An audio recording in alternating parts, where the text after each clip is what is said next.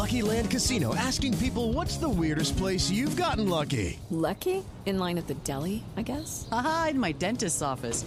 More than once, actually. Do I have to say? Yes, you do. In the car before my kids' PTA meeting. Really? Yes. Excuse me, what's the weirdest place you've gotten lucky? I never win and tell. Well, there you have it. You can get lucky anywhere playing at LuckyLandSlots.com. Play for free right now. Are you feeling lucky? No purchase necessary. Void where prohibited by law. 18 plus. Terms and conditions apply. See website for details.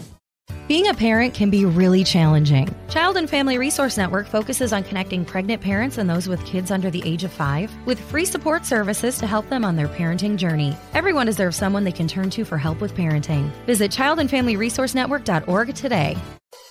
Being a parent can be really challenging. It's normal to feel uncertain about whether you're doing the right things to raise healthy and happy children. That's why Child and Family Resource Network focuses on connecting pregnant parents and those with kids under the age of five with free support services to help them build confidence in their parenting journey. Everyone deserves to have someone they can turn to for support with parenting. Visit childandfamilyresourcenetwork.org today. Special Operations,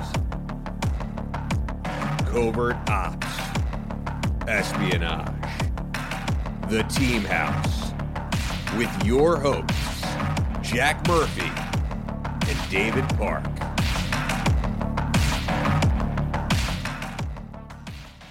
Hey everyone, welcome to episode 128 of the Team House. I'm Jack Murphy here with Dave Park. We are joined tonight by our guest, Eric Oehlerich, also goes by Ollie. He served in the SEAL teams and uh, was also a squadron commander with SEAL Team 6. And we're going to get into all, all, sorts of adventures that he had. Uh, but first, we're going to have a quick word from one of our sponsors. Yeah, so uh, our first sponsor for tonight uh, is our friends over at ATAC Fitness. Uh, they sell these great kits. And um, Eric, this is all stuff that you'd be like very familiar with. They prep people for. Um, for selections. Uh, they sell these kits that have like these really high quality fins, uh, these rocket fins, vented, open heel, sturdy construction, very firm. Uh, the snorkel, they have uh, both the low volume and the high volume mass. So if you're just, you know, if you're not going to do any kind of purging exercises and you get the low volume, but generally get the high volume so you can purge it out. And then uh, they all come with a couple of these uh, nylon or braided ropes so that you can sit there and practice your knots underwater, which we all know is very important. Oh. Yeah. No, they're really well thought out kits. That was a horrible knot. But uh, yeah, check them out. Um, selection starts here. So if you're get, preparing yourself for a selection or if you're just trying to get back into shape, finning is a great way to do it.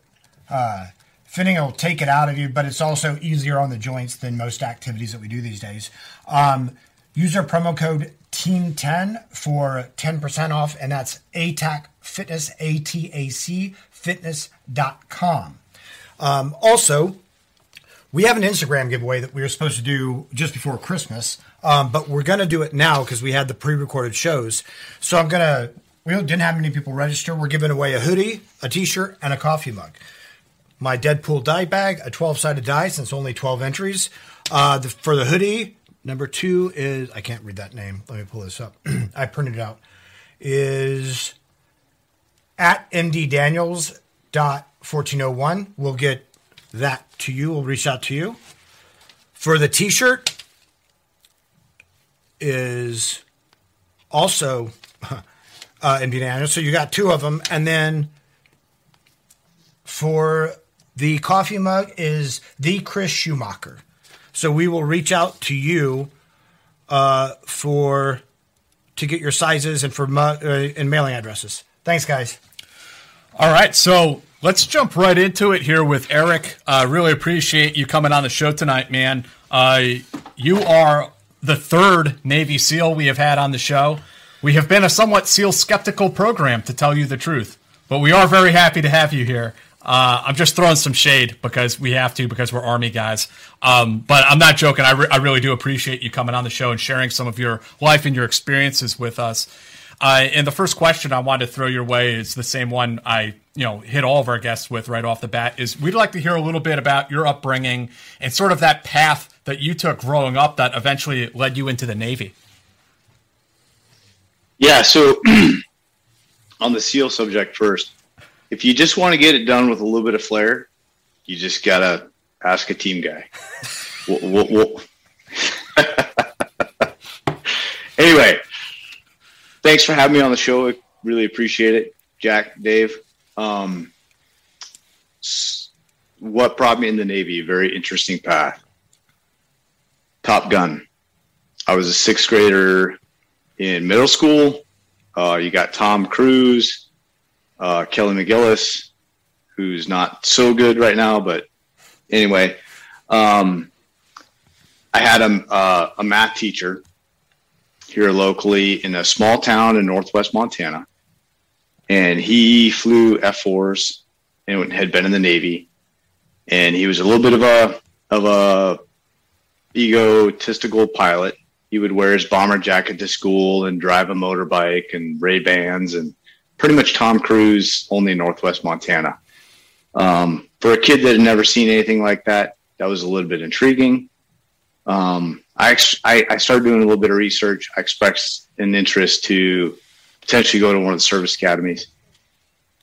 He told me that I wasn't smart enough and I was dumb and I'd never do it. So anger is one of my better motivators. so I reached on down and I was like, all right, all right, buddy. Well, uh, we'll, we'll get to the bottom of this. Um, and I started working pretty hard.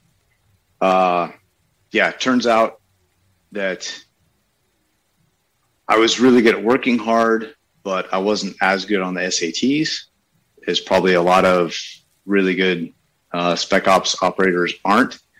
Um, my dad had grown up in a town that had a even smaller than Whitefish, which was 3,000 people. He'd grown up in Eastern Montana. He had a graduating class of eight, um, and not a stoplight in town, just a yield sign.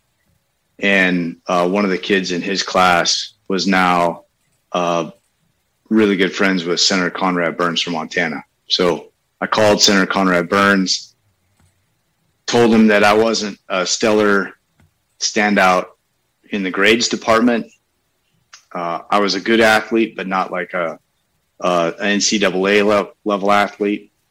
Um, but that I would do whatever was asked me. I'd, I'd work until I was dead, and that I wouldn't let him down. So he gave me a primary nomination in the Naval Academy. Um, and went to the Naval Academy, started uh, with prep school in 1994, uh, Naval Academy in 1995. Um, the more I kind of hung around pilots, the more I just, it didn't rub me right. The more I hung out around SEALs, there's a couple SEALs around the, the Academy yard there. The more I was like, man, those guys are for each other they work hard, play hard. You you earn your your respect. Uh, your credibility is kind of everything, and that just resonated with me on a really deep level. And I was like, that's what I need to do.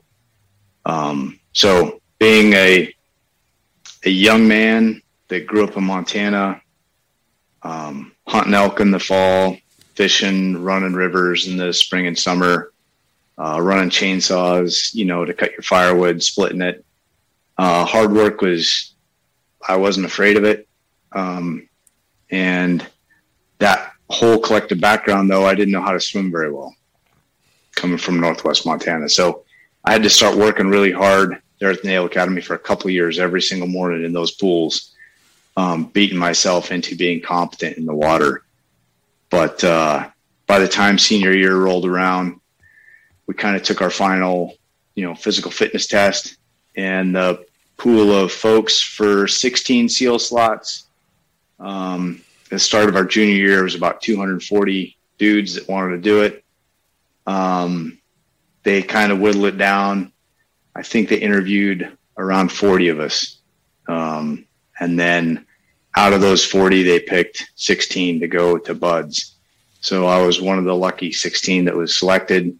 I had a great group of dudes around me. We were really tight and camaraderie. And, you know, off to BUD/S we went as soon as we graduated in 1999, the summer of that. So that's really what led me in the Navy. It was driven by anger. Um, I did, when I was a senior at the Naval Academy, one of my younger cousins in Montana, the, the town called Missoula, was in the same math teacher's class. I sent him a I sent him a T-shirt with my name and the year on it and the Navy Naval Academy crest on it. And I was like, "Hey, wear that to school."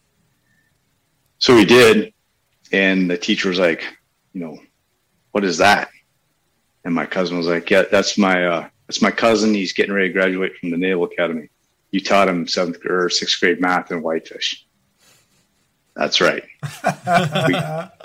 we, Playing we, the we got game. ours. That And- playing the long game. Is, is Yep. that is that your BUD/S class number behind you on the the memorabilia on your bookshelf? Uh no. Oh, okay. Uh that's actually um I took an SDV on a really cool dive op and uh I didn't know it, but when they went to scrap that SDV, um, my platoon chief, I love him to death. He's a great guy. His name's Paul Robinson. He he he took the prop off that SDV because it was quite a significant dive. It's one of the harder nights I've ever had in the SEAL teams.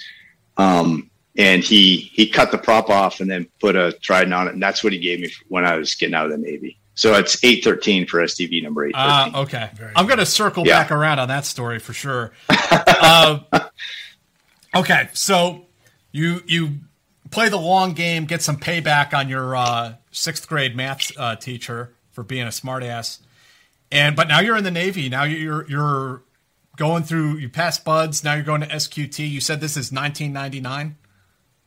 Yeah, well, 2000 basically went to BUD/S in 99, graduated, you know, early 2000.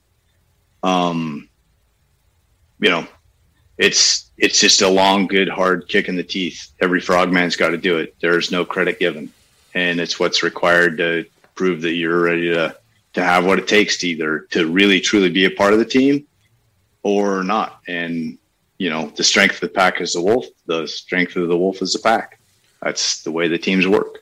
And what was it for you, like when you finally did show up at a team as the, you know, I don't know, uh, forgive me for not being familiar with all the Navy terminology as a platoon leader.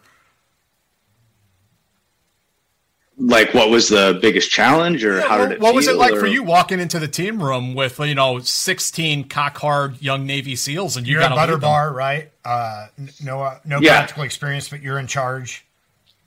Yeah. Um, you know, I would credit. Um, I got some really good advice straight out of the gate by one warrant officer. Uh, his name's Jimmy Duke, and another officer who had been a prior enlisted guy. His name's Matt Burns. You may have heard of him. He's an admiral now. Um, and uh, Matt Burns told me uh, basically maximize the talents of your of your men and don't try to beat them at it. Just allow you need to be the conduit that represents the maximization of their talents. Mm-hmm. And he was spot on with that. And then Jimmy Duke's advice was, hey, slow down and keep your mouth closed. If they want you to speed up, they'll tell you. And if they want to hear your opinion, they'll tell you. So be- between those two things, you got it. You're like, okay, work hard at being an operator, but understand your role as an officer, which is to take care of the men and advocate for them because in that two-way street in the teams, they will not let you down. If you can, if you can get it to where their services are required, they're going to die trying. Mm-hmm. And, and I mean, you would too, but they're not going to let you down. That's that's the two way mutual respect between the officers enlisted in the teams, and because you go through the same training and you are all kicked in the teeth at a mutual level, they know that you have the grit, if required, when all the chips are down, that you're going to be as solid as they are. And then you you were going into you know taking control of this platoon and starting to train them, going through your first workup just prior to 9-11, right? Yes. So uh, there were there were three officers in the platoon. Just for clarity, I was one of the junior. We had a, a mid to senior level lieutenant that was in charge of it, um, and uh, we were in the very final two days of a of a 18 month plus workup and then we were going to get some leave and then we were going to head to the to the med um, for some engagements, some bilateral engagements with partners, and 9 11 hit. So we were already almost there on packing our bags for deployment. And, you know, AQ flew those jets into the towers, towers dropped, we're at war. Um, you know, the mentality at the time, and I mean, you guys remember this, it was like, like, oh my gosh, I mean, America just got, I mean, just just punched straight in the face. And there was almost like, you know, all of a sudden now there's this name called Al Qaeda out on the street, and everybody's wondering like, where are all the terrorists within our own society? And like, mm-hmm. there was some angst and paranoia.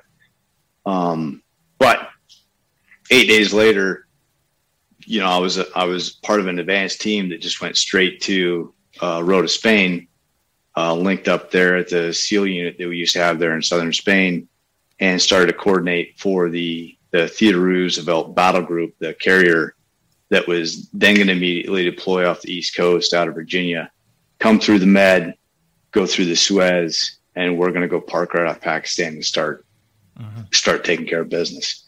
Um, so, yeah, you know, I mean, as a as a brand new uh, ensign, eight days after 9-11, okay, like y- you need to go coordinate the the physical security of, a, of an aircraft carrier is going to go through the Suez so it can go get after bombing the guys that had just dropped the towers.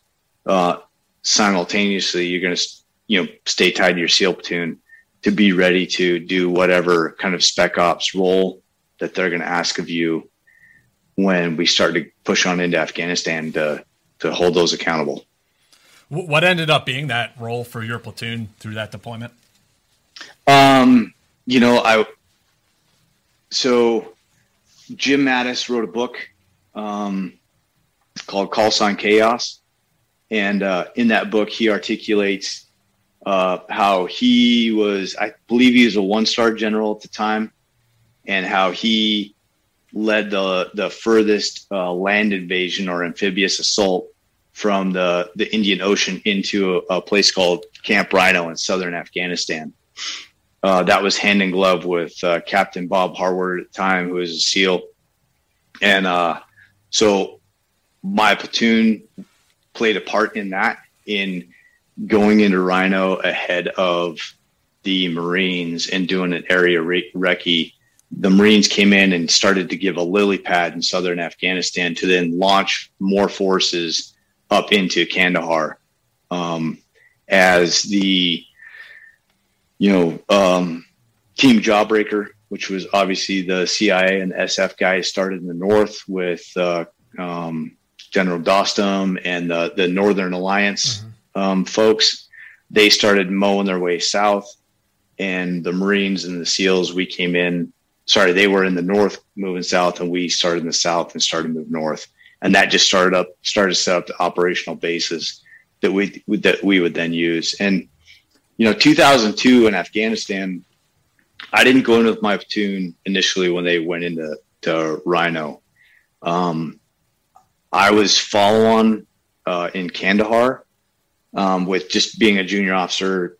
Like they kind of task you around as you need them, uh, and you know it's it's hard to watch your buddies go off to war and you're standing there like, "Good luck, gents." Um, but uh, I came in in January and what I would say is in 2002, in January 2002, in in Afghanistan, you weren't going to get shot by an insurgent or shot by a Taliban guy because they were they had all been bombed and they were moving for the border. Um, but like the amount of ordnance in that country was mind blowing.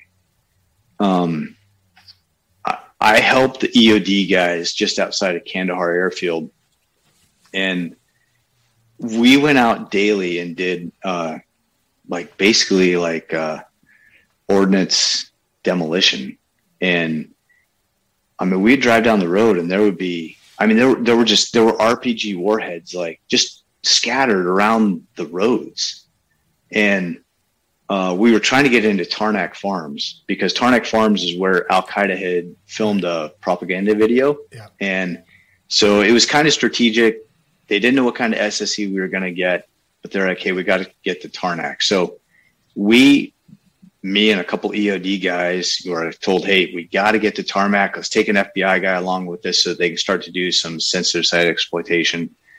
And we were working our way down these roads to get to Tarnak, and um, I mean, I mean, you just see like you know landmines, prong landmines next to RPGs, next to fighting positions, next to 250 pound bombs.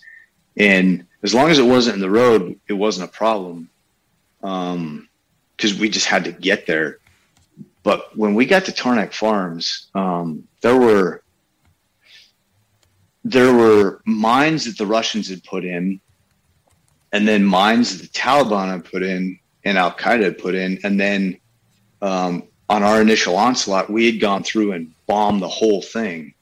And I mean, there were just like chunks of earth like lifted up and put up on the on these compound walls that I mean, they had like three generations of fighting in mines vertically on these walls. And I mean, when we bombed it, it was full of people and animals. So there were just, you know, there were pieces and parts everywhere. Um, I mean, it, like for a for a brand new, you know, it, ensign team guy straight in the Navy. Uh, I took some sand from that place as a reminder that this is what true war is. Mm-hmm. Um, just the, the smell, the decay, the level of violence that happened um, for years. It was, it, you know, it's, uh, it, it, it made your hair stand up. And you're like, all right, if I don't pay attention, I'm a dead man. That's all there is to it. Right. And, you know, I mean, there was a SEAL there that stepped on some unexploded ordnance, and you know he passed away like two weeks after I was there. Um, we had a couple Afghans right next to us that they got blown up. I mean, it was just you know, it's it's one of those kind of touch and go areas. But that was my impression of Afghanistan in 2002. Right after it, and we were bombing the Taliban out, and we all saw Anaconda building. We saw what was happening with the Pakistan border, and you know, we're, you know, we're 30 cock strong pipe hitting team guys sitting on right off the coast of Pakistan. And we're like, that's it. Put us in. We'll close that border. We'll just go run recce's off the high points with, with glass and call in CAS. like, you know, we can hem this, we can shut this back door right now.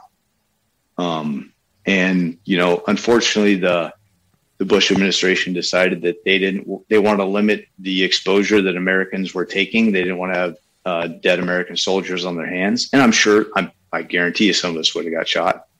Um, but it was uh, in our in our opinion, it would have been worth it. Um, and uh, so they kind of left it up to the local tribes to try and close that back door. And AQ had the inroads, and they paid them off, and they were into Pakistan. Yeah. So here we go for 10 more years before we can we've, get to bin Laden. Yeah, we've talked about some of these stories with like Clay Hutmacher, talked about that overland, uh, you know, with 160th um, into Afghanistan. We've talked to Jamie Caldwell, who's one of the operators who was there for uh, Anaconda and everything. And I mean, it's just so interesting to hear the, this, these stories, these big campaigns from different perspectives. Um, and, and this is one we hadn't heard before. And I want to I want to come back to you, Eric. We got a quick ad from our sponsor. Uh, we'll be back in one minute. Our channel is dedicated to providing viewers with a nuanced and realistic look into the world of the armed forces, defense, and national security. But lately, these subjects have become partisan, even though they shouldn't be. These issues are complex and oftentimes misunderstood. This is a huge problem for all of us. Thankfully, Ground News is working to solve it. Ground News is a first of its kind website and app that lets you compare how a single news story is being covered across the political spectrum. It's not simply a news aggregator, it's a tool with tons of easy to use features that help you analyze the news so you can be confident you're getting the whole story. The bias distribution chart shows which media outlets are reporting on an issue and where they fall on the political spectrum. You can even compare headlines to how phrasing changes between news outlets. But our favorite feature has to be the blind spot feed. The blind spot feed shows you stories that are underreported on the left and the right. If you're looking for a better way to stay informed about current events around the world, check out Ground News by visiting ground.news slash teamhouse to download the free app. Yeah. No, we were winning. Um, and it, we had a grace period in there, whether we did it right or wrong. Uh, I don't know. I just I do know that it was wrong not to not to shut that back door between Afghanistan and Pakistan with their own guys. I'll, I'll, I would swear by that until the day I died. And I'm sure, as, as you kind of pointed out, Jack, there's a number of other people with different perspectives. I would be amazed if they didn't see it the same, even from the perspectives that they had that were different than mine.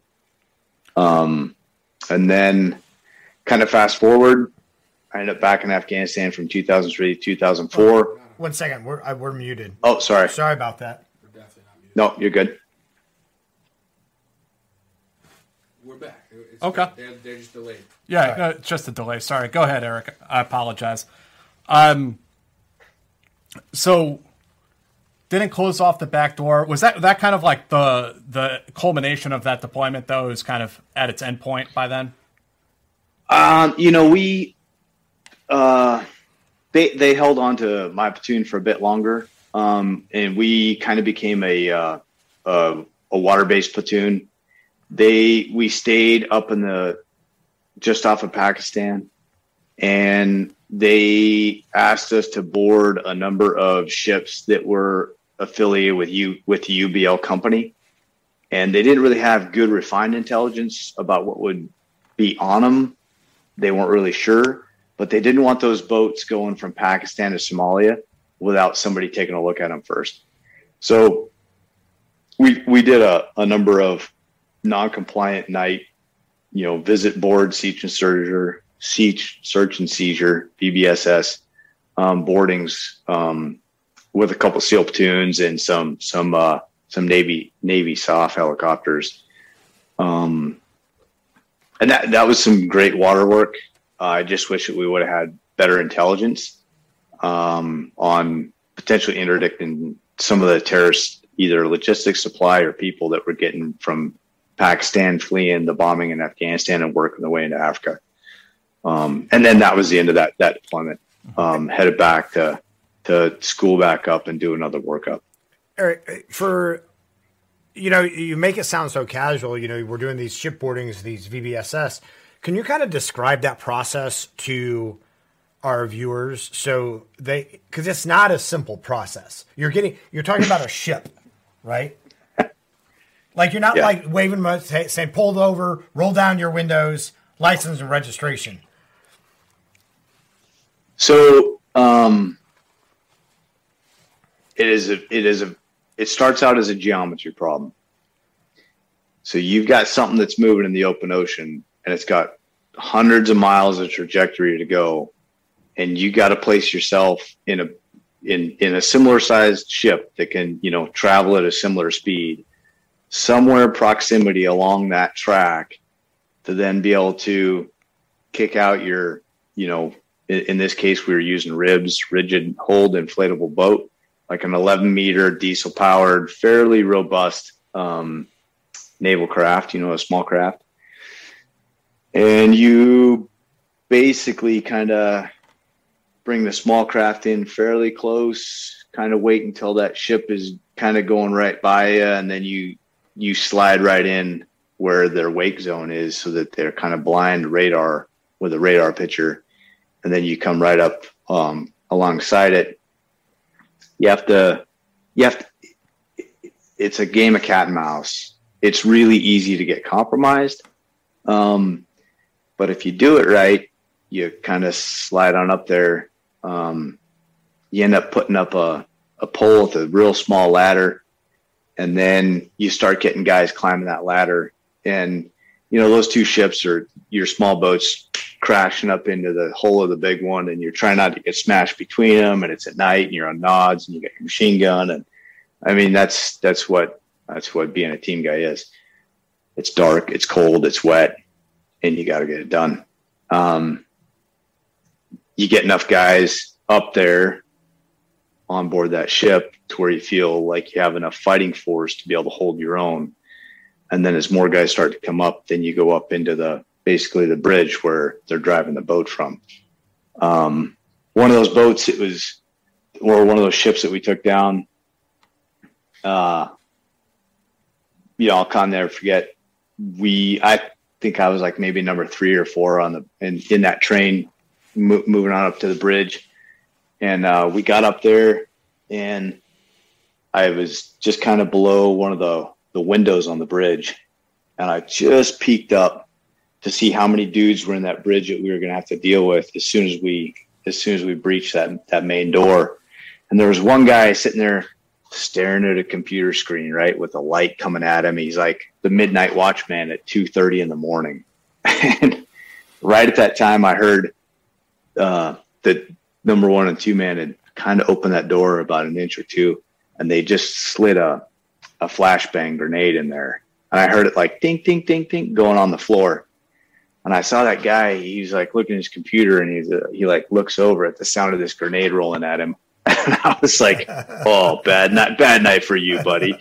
you know, like I just dropped my head just so I wouldn't, you know, see the flash that thing going off, and it it blind me. And obviously, it just rocked that guy's world. Um,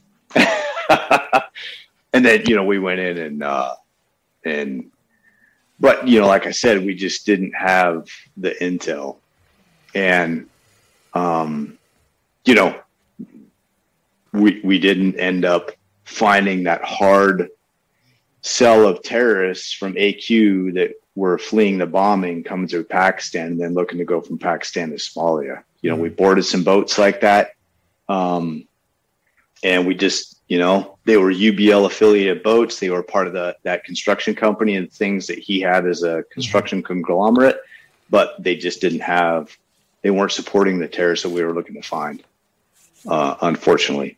So, but uh, yeah, a little bit more of a complex problem, Dave. But um, Lucky Land Casino asking people what's the weirdest place you've gotten lucky? Lucky? In line at the deli, I guess? Aha, in my dentist's office. More than once, actually. Do I have to say? Yes, you do. In the car before my kids' PTA meeting. Really? Yes. Excuse me, what's the weirdest place you've gotten lucky? I never win and tell. Well, there you have it. You can get lucky anywhere playing at LuckyLandSlots.com. Play for free right now. Are you feeling lucky? No purchase necessary. Void where prohibited by law. 18 plus. Terms and conditions apply. See website for details.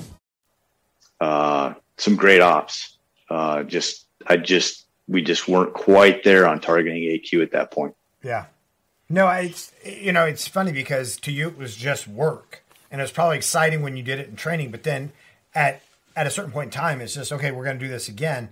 But I think that for people who are not familiar with that concept, not understanding the power of the seas, you know, when you're out there, you know, and like you said, you're all kitted up. You got your nods on, you're banging your nods on on shit. Your depth perception isn't that great up close, and the whole time, if you fall off, the the best thing that's going to happen to you is you're going to be in open water. The best thing, you know, if you don't get caught up in in the in the screw of the ship, if you don't like land and break your back on your own boat, like you know, so Have you have you done that before? I have I mean, like you're ex- you, you haven't. Okay, so you, you're actually you're grasping a lot of the dangers right there and exactly what guys are dealing with. And then you know when when it's a really big ship, when it's like a Carnival cruise liner, and your climb now goes from like a 25 foot climb to a 70 foot climb at night on that, and you're you're looking down at your own boat and you got you know 40 more feet to go. Oh, yeah, that's Yeah. that. Yeah, I mean, like like that's where your man pants come out, right? Yeah. Like you know, it's like uh uh this is like this is this those guys that couldn't pass the rope climbs and BUD/S. That's why they're not there. right, right. No, that's an ex- Yeah. and, and and that's an extreme amount. And when you're cold, your hands are numb. Like even doing things like that, like oh my god, am I? I can't even feel my hands. I hope I can hold on to this. Yeah, it's um uh they have some some guys on the gear have this thing they call the Fifi hook. And it's a little gear that they'll girth or a little hook that they'll girth hitch in on their uh on their on their chest rig that they can pull out and clip into that uh little steel cable caving ladder um and take a rest and shake out their arms. But it's called the Fifi hook because it's like, hey, whoever uses the goddamn Fifi hook, do you belong here? Yeah, you know, but anyway, I never ever had a Fifi hook on my gear, just for the record. I've never had a Fifi hook. I knew that I could get my ass through that. So at this point, do you start into that sort of uh, deployment cycle that everyone came to know very well of deploying, coming back home, going on leave, training back up for the next one, and heading back overseas. Yeah, um, I did another uh, deployment. I, that's exactly it. Um, came off that deployment. We stood up SEAL Team Ten. Did did a workup that was all centered on Afghanistan, uh, mountainous fighting, um, a lot of uh, a lot of recce, a lot of long range sniper stuff, a lot of observation stuff, um, and then you know refit, bang October 2003, right back into it, flying straight into Bagram, hubbing out of Bagram, doing a lot of uh, of Humvee based long range mobility. Um, patrols and a lot of DAs through 2003 and 2004. And, uh, like, you know, almost got killed a number of times. That was, that was a, and that was when the insurgency in Afghanistan was starting to pick up. And that's when you were starting to be like, okay, I'm not going to get killed by unexploded ordnance like the first one, like the first rotation in Afghanistan, but it's like, I'm going to get killed because I'm either going to get shot or I'm going to get, you know, step on an IED or drive over an IED. Um, and, you know, we did, I don't know, we did a lot of, of direct action raids. We did a lot of driving about. We got shot at a lot. We shot at a, a lot of people. And I would say it was about month four of that platoon where we had almost been killed a number of times that I finally felt like, okay, I un, I'm a mountain guy. Like I come from mountains. And so I grasped fighting in the mountains relatively quickly. Um, and it was month four of that platoon is where I really felt like, okay, I understand the game. I know how this is played, and I can't believe we haven't been killed to this point. But now we can own these guys, and that's when I felt we really turned the corner on being effective. Um, in the way we ran our, our reconnaissance missions, the way we we never gave up the high ground. You cannot give up the high ground. The way that we would approach problems. Um, so that was 2003, 2004. Um, it was a long, long, hard uh, period of time there, about seven months. Um, yeah. And, and, at this point, uh, were you all already into like targeting high value targets and the HVT hunts and that sort of thing? You know, at that point in time, uh, we were we were right down the road from the the deployed JSOC guys, and you know they were doing the HVT hunting, they were doing the HVI hunting, but they, I mean, we we all knew each other. We're all frogs. We're all partying in the same bars in Virginia. We're all, you know, we know one another, and so they would pass off targets that would help them shape their HVIs. Mm-hmm. Right. So it's hand in glove, but when it needed to be done at a higher level, like it's them on it. And, uh, you know, on that deployment, um, I was exposed to, you know, that was my first exposure to Army SF. And, uh, you know, I, I learned a lot from the special forces guys. I learned a lot about how they dealt with Indige. I learned a lot about how they ran their ops.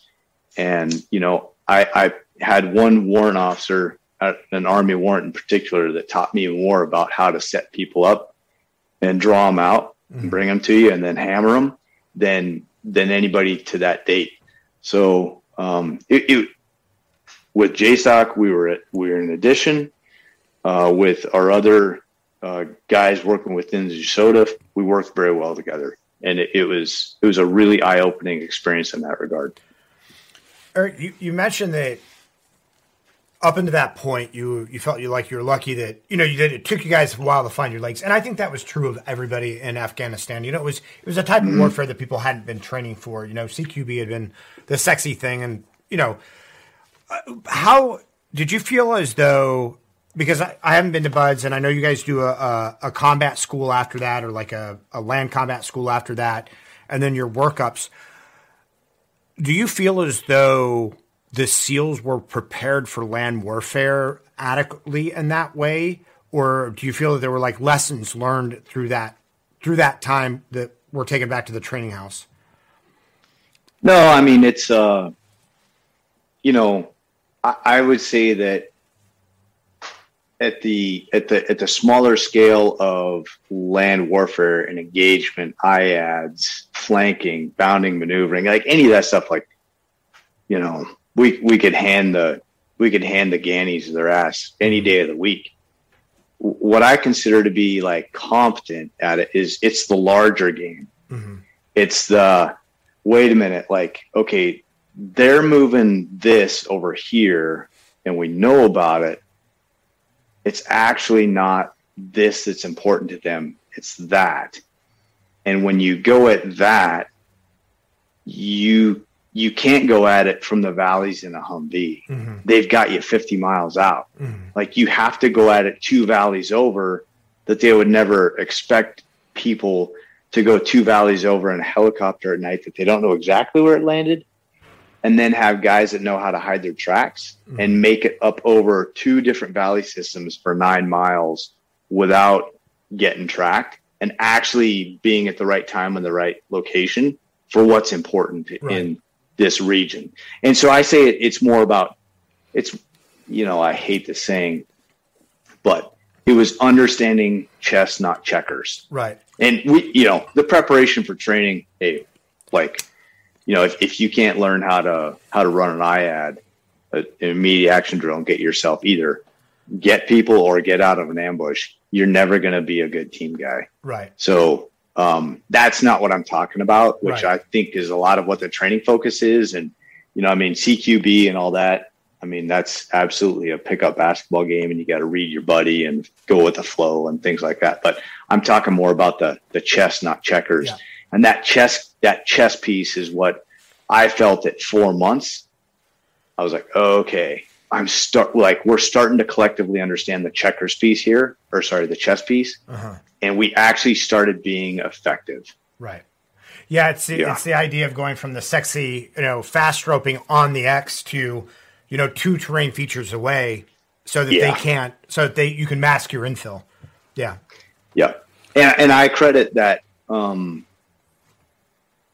the ability to understand how to be two terrain features away and then close on them, and not let them know that you closed on it, and be competent enough with your mountainsmanship and your woodsmanship and your and your skill set. I, I credit a lot of that to you know my upbringing in Montana, where I was you know I was doing the same thing with with with animals with my dad growing up. Right. Right.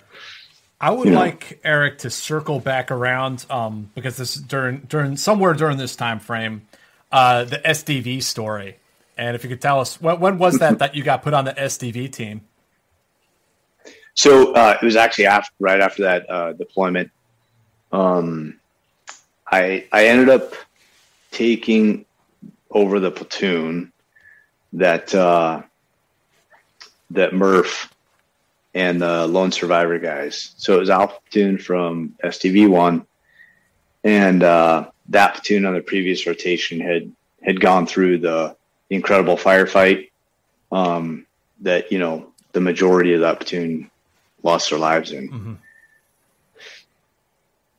So I I volunteered to go to SDV one.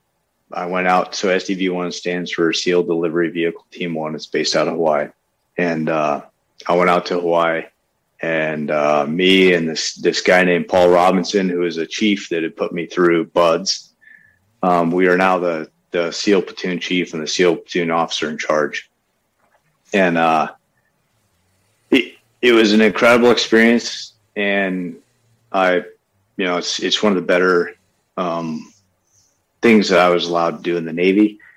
But to pick up a platoon that has had the vast majority of the leadership uh, killed, and then rebuild what a professional culture is within a platoon, what's going to be acceptable, not acceptable. We're going to work hard, play hard. Um, you know, we're we're only going to do shots and crying our beer for so long, and it's time to just get giddy back up and get on the pony. And we gotta we gotta build a capability here. Um, so that that was a leadership challenge that that I embraced and that um, I've I got a lot from, and I I hope that I was able to lead those guys through that transition. Um, so we ended up, uh, you know, and a lot of guys shunned going to SDVs, and then SDVs kind of started to turn a bit of a corner with some technology advancements to where they were being used, and then we ended up, you know, being asked to do something on behalf of the nation that is, you know, it was it was an honor to be a part of, and it just needs to stay. It is one of those things that it just doesn't need the light of day. Sounds spicy. Um, nope, I'm not going there. Sounds spicy. I know. No, I, nah, uh-uh, not at all. And um, so you know, um, it just it uh, we we had to work super hard, and it was um, Big Mama Ocean doesn't like you even if you're training, much less going to do an uncontrolled. Um, you're on your own, you know, combat dive somewhere on planet Earth. So it's it's an easy environment to get killed in. It's a lot easier. I, you know, I after doing some uh, some HAHO ops um, and some real ones, um, I I often compared what's more dangerous. You know, uh, an SDV combat dive or a HAHO combat jump, and um, you know, I think it's the SDV dive. Um, it is. I mean, even if you're not even doing a combat dive, like just maintaining your own survivability in a complex dive rig at 130 feet. I mean, you can mess that up just by the slightest. And before you, like, you're not even going to get a heads up. You're, it's just a, you're hoping that your buddy next to you sees you're passed out and can correct your O2 and, and partial pressure. So it's, it's a, yeah, it's, it's, it's an extremely unforgiving environment. There's not very many guys that do it um, in the SEAL teams, and they're extremely hard men. Uh, you think a 10 hour car ride is a is a bit of a pain in the butt. Um, try 10 hours underwater submerged at 50 can, feet and can 30, you 30 describe a little bit of what Yeah. the SDV mission is, like the, the unclassified version? Yeah, what is an SDV and, and yeah, So it's it's a uh, it's a small underwater jeep that's actually a sub it's a submarine. Uh, it's filled with water. You got a couple guys in the front. That one guy's driving it, one guy's navigating it, um, and and then you either have some equipment in the back end of it or some dudes in the back end of it, and you're going to either deliver the equipment or deliver the guys, and you dive a lot to make sure that you can end up at the right place at the right time with the right delivery package. Um, it's and it's it's a it's it's a it is extremely hard physically, um, especially when you are in like you know cold water. I mean, you're submerged the entire time. So and you're you know I mean you're in water. Typically, you've got like a great big monstrous complex navy dive rig a, a semi-closed mark 16 on your back you'll have a Dräger completely closed um, bubbleless rig on your front you'll have a, a manifold kind of right next to you that you can breathe off of that's more just like a, a scuba tank. You know only you're breathing off the air that the is is in an air tank in the sdv so with all of that all those options you can kind of like uh, manage your signature in the water as you get closer and closer to wherever you're trying to end up without people knowing you're there.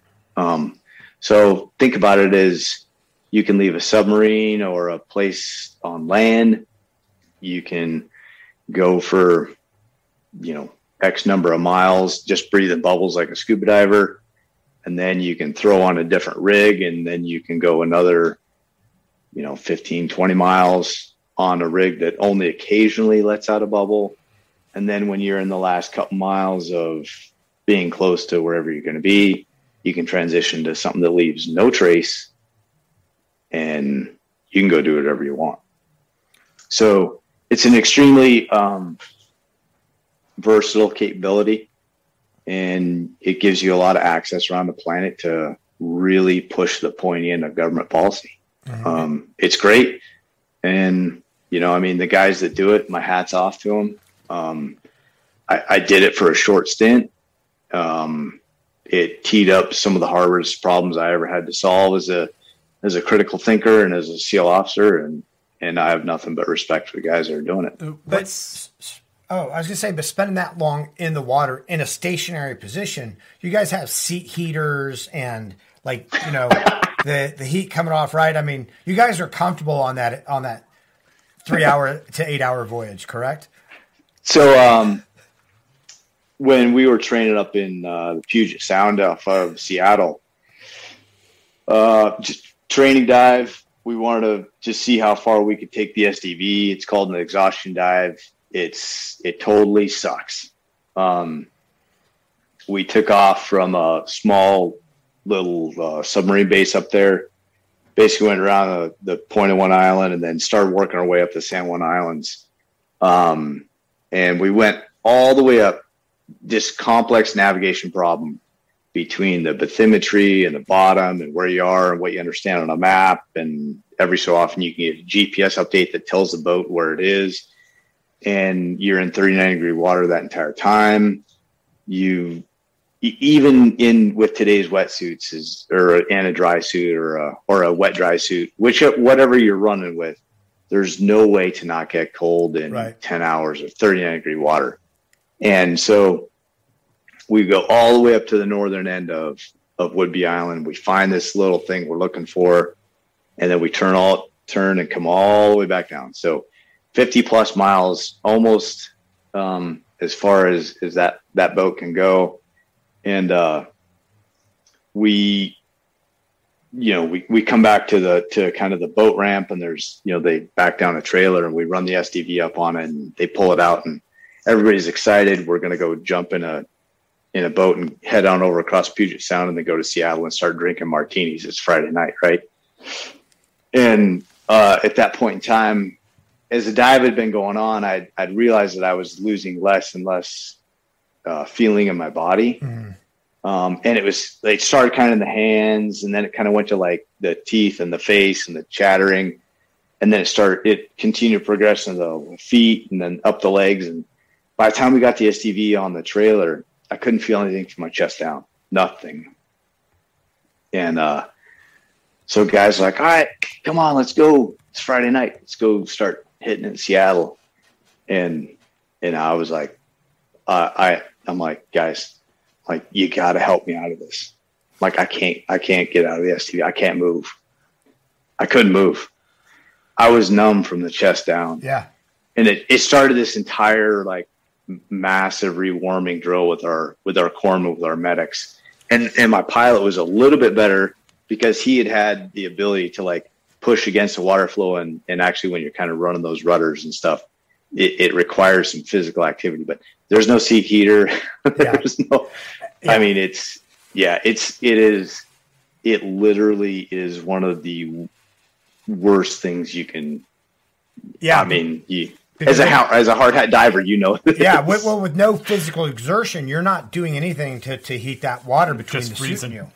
And and the other Yeah. thing is is that you know when they pull you out and you're hypothermic like that, I, I mean they have to rule out decompression sickness too because you know numbness and all that stuff is one of the primary things. It's like okay, is it just hypothermia Yeah. or does he you know did he bend you know does he have the bends and we don't know. yeah, is, is an AG is an arterial Yeah. gas embolism. Yeah. Like, you know, what's going on? Yeah. I mean, it's, yeah, it's, uh, it, it's rough. It sounds Um, miserable. Yeah. It no, really it's horribly miserable. Um, and, uh, yeah, you know, it's, But it's uh, also it- like it's- the coolest thing the seals, like in my opinion, it's like something super cool that the seals do. I mean, like that's a real frogman mission right there. Oh, it's it's a terrible frogman. It's it's a terribly cool frogman mission. Um, yeah, I mean it's it's super high risk. It's super dangerous. Uh, just in training, and uh, but you know I, I I really like the idea that you can put some of those things on a submarine and it can disappear from planet Earth. You can't find it. It can take off whatever, call it the East Coast of the United States, and it won't pop up for 20, 30 days. And then you can take something small like that and you can ram it right where you want it. And there's nothing anybody can do about it. That's amazing. It's pretty baller. Yeah. Yeah, yeah, that's that's pretty much like I, that's a bold testament to the U.S. government saying, ah, we're just going to do what we need to do, and you just don't get a vote. it's great. Uh, what was it? This uh, I'm kind of curious about when the idea that, that you wanted to go and, and assess at Dam Neck or, or begin that process. I mean, what was it? You know, going hypothermic in the SDV, you decided uh, maybe it's time. Maybe it's time for a new job for me. No, um, you know, I, I've always had a terrible pull to come back to uh, the mountains and my rivers and things like that that I left as a childhood. So um, I, I I had intended to get out of the Navy um, uh, probably at about like year six, so somewhere around the 2005 2006 time frame. But I told my wife, I, you know, I was married at the time. I had I had a kid. Um, I just told her I was like, look, I'm like, I, I can't leave the SEAL teams here with questions. I can't leave with skeletons in the closet, and I refuse to do that. And so I just, you know, I was like, hey, I'm like, I have to at least go screen to see if if what they need there is what I have. And you know, like you absolutely put your professional reputation at risk on that. It's you know, it's SEALs selecting SEALs for another higher um, organization. And anytime you do that within a highly competitive community, like there's going to be some broken china. Mm-hmm. But I had to, I had to see. Um, so uh, she was, you know, my wife's terribly supportive. Um, you know, love her to death, and she was like, "Okay, if if that's what it will take for you to either continue on or for you to leave clean," she's like, "Then do it." So, you know, I went to selection, um, and uh, you know, uh, I was I was honored just to be allowed to, for an invite to come select. So I went, you know, kind of through their selection process to see if I had the right attributes, both as an officer and and to learn a lot more of a refined skill set that's needed to, to operate at a higher level um, within those within that team. So um, went to selection in 2008, and uh, you know it's it's an honest selection, and they start with extremely accomplished people, and they end up with a smaller group of extremely accomplished people. Um, and uh, it's it's you know it's just it's an honor to be a part of it, and you do everything you can day in day out not to to maximize what's asked of them and to make sure that it's a reputable place.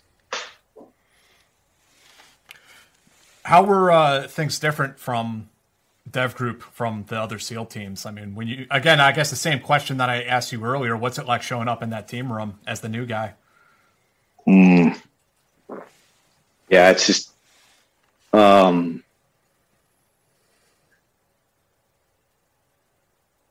you're confident in who you are and you're confident in your abilities and there are people that are much more confident and much more proficient in every ability that you think you have. yeah. What? What? You know, I mean, like, it, like it go. It's basically the difference between, um, kind of like a really advanced high school football team and the NFL. It it just you know like when you have guys that that have been allowed to work together and dedicate themselves on problem sets for decades at Right. a time the proficiency, the camaraderie, the teamwork, the um, what's possible is just at a different level. After having like you know done combat tours, what was Green Team like for you? Was it uh, was it challenging? Was it just refining what skills you felt you already had? Was it a whole new skill set? No, they what what they do is they they they test your ability to learn, and they do it by putting the tools that you should you already have, you know, as a SEAL under duress, and they do it in your ability to do those things um, under duress at a very high high pressure situations. And then at the drop of a hat they're going to tell you okay these things are ingrained have been ingrained in you for the last four to six years. Right now i'm going to tell you to do it differently by this this and this. Okay do you understand what i'm asking you? Yes i understand what you're asking me. Okay go to that door and do it right now.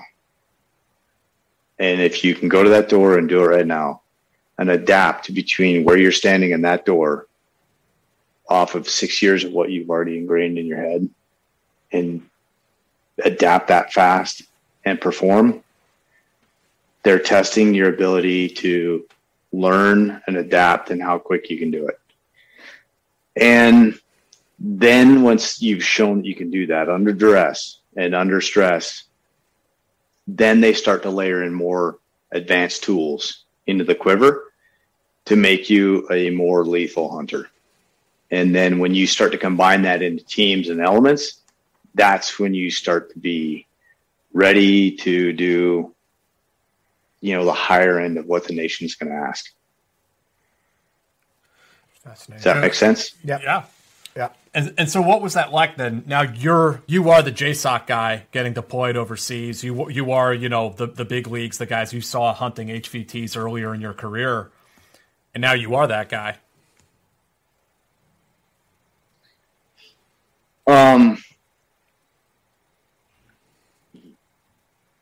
you know, you you maximize because because now now you understand that they're giving you the tools to make you extraordinarily effective, but they've screened you for your intellect and your ability to learn and adapt. And that's where this gets to be okay, am I on the right line of targeting? Am I really getting after? Remember how I was talking about the Afghanis would be like, hey, we're going to show you this. But really, they what you were seeing wasn't important to them. Mm-hmm. And they were actually doing something else here that that's what was really important to them. So when you start to get all of the collection tools and all that, and you've got your whole cadre of let's go get this done dudes behind you, it's really like, okay, am I sicking these pit bulls on the right problem or not? And that's where that's where you're like now you've entered the chess game that's highly, highly, highly um, vulnerable, strategic, and volatile.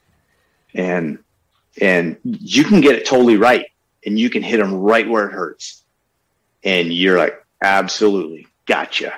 And then they're like, oh wait, I'm going to throw up all these false pictures and claim pregnant women and school kids that just got thumped by you know American forces, mm-hmm. and you totally lost it because mm-hmm. that was like that was their fallback, and they wanted that all the time. Right.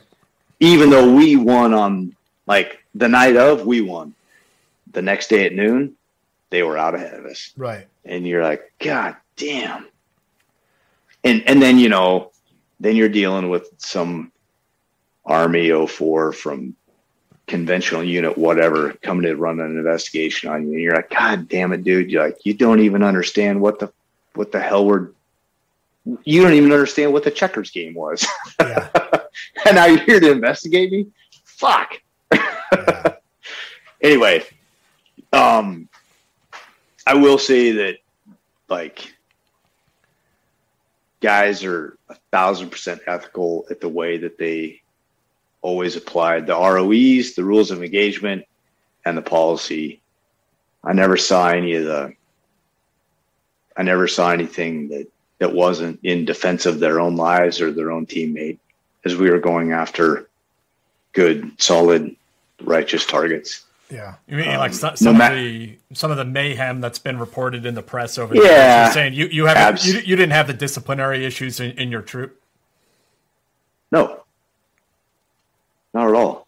And I, I saw like there was nothing but professionalism, and uh, you know, I mean, a hardcore commitment to upholding and getting after the job, and and and you know, I think all of that stuff is is either people with a gripe or maybe like these like 1% offshoot gray area things that maybe somebody heard of heard of heard or it's just it's not there. It's not what the it's not what the place is about. It's not what the guys stand for. It's not what they dedicate their lives for. It's not what they're willing to die for. Right. And uh so yeah it um i you know had i seen it i'd have grabbed my troop chief or my squadron master chief right then and said sort this out right I have, but it's just not there. I, I have seen Eric though that you have been pretty outspoken and vocal about some of the you know cultural issues that have come up in, in the press in recent years. Um, some of the comments you made, you know, about the whole Eddie Gallagher situation. Yeah. Um, no, I, I just you know the SEAL community is a special place, and I've got I'm I was humbled to be a part of it. I'm humbled to be an alumni of it. Um, and you don't want the perception in the public audience to be dominated by people that are well i'll just put it bluntly when you either ride for the brand right? Yeah. Or you're riding the or you're writing the brand. And folks that are either riding the brand or that are out there grinding a max that may or may not be justified, I don't think that they should be painting the perception of what's going on within a writ large community mm-hmm. of professionals. Mm-hmm. That's my personal stance. Um, and I, I have no problem going going toe to toe with anybody that wants to see it differently. Well, and the challenge, I think, in any kind of community like that is it doesn't matter. You can have 5,000 operators and former operators, but if one person with that brand, you know, uh, it, it kind of is controversial, then then, yeah. then it, it, it, it's the whole brand because that's what people see. That's what the yep. public sees. And right. you don't hear from – you know the 4999 people that that aren't out there you're only hearing from one or two one yeah right yeah yeah so, so you know i mean um, i'm an abc news contributor i help them with the content on to make sure that their their content is accurate and on occasion i will use that as a platform to be a be a lily pad for a broader voice. Um, just recently, I wrote uh, like a, uh, an 800 word thing on uh, the passing of of Dick Marcinko. Mm-hmm. And hey, Dick Marcinko is that guy. He, within the SEAL community, you either love him or you hate him. Uh, right? I mean, he he's just a he was a super large personality, mm-hmm. And he was extraordinarily controversial. And you know, however whatever the inner dealings were that landed him in, you know, the, the federal penitentiary. Um, it's it's it's probably debatable and a bit of a gray zone. Right. But at the end of the day, like that guy was so bold that he took an opportunity that he saw to to stand up a Navy tier one unit to be ready to do counterterrorism operations globally. And, you know, this is urban legend. And I, and I, I can't either confirm or deny. I don't even have the ability. I don't know who would, but the urban legend is that he got a memo approved for a small unit, called like a platoon sized unit to do CT operations in the Navy. And he went and broke back into the Joint Staff's office at night and broke into the safe and changed it to a team. You want to talk about some balls? but you also want to talk about some foresight and yet you want to talk about the personal integrity to like make it happen right that's a per, that's a personality that is a maverick and you know i alluded to jim mattis writing a book on, you know, call sign chaos. And in his book, he talks about the strength of Mavericks in organizations and how they have to be allowed to be given rope and they also have to be protected Right. because they take organizations in places that are better for the organization, even though the organization doesn't want it. Right. I saw Dick Marcinko as that type of personality.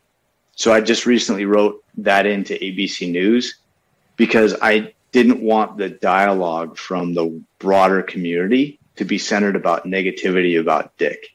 I think that guy was visionary and he had some balls. Well- and you know, like like it or love it, that's what the SEAL teams need from time to time. Right.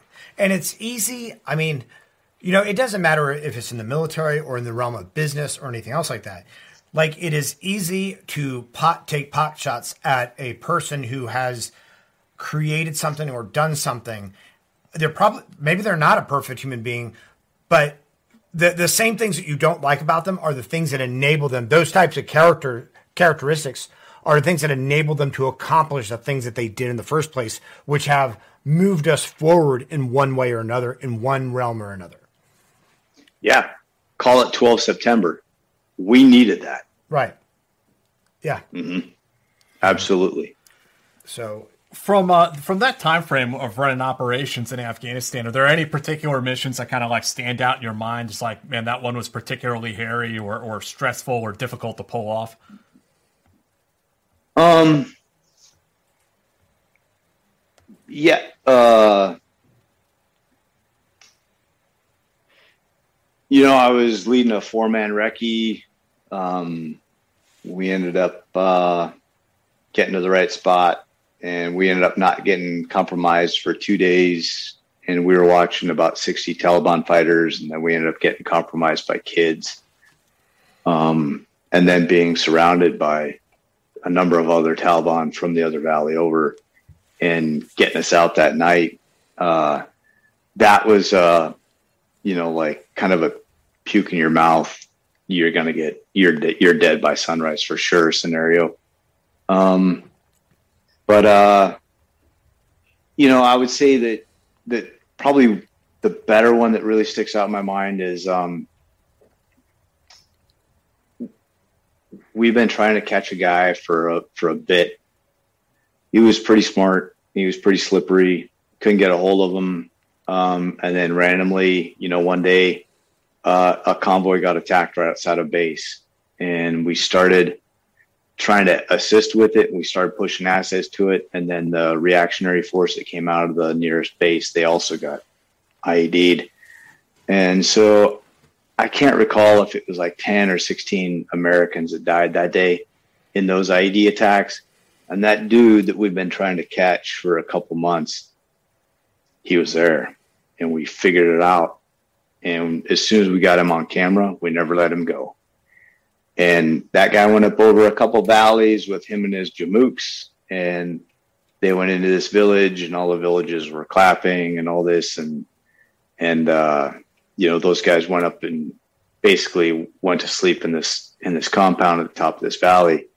Meanwhile, we're just topping off our mags, put some frags in our vests, and we're like, "Yep, we got you, asshole."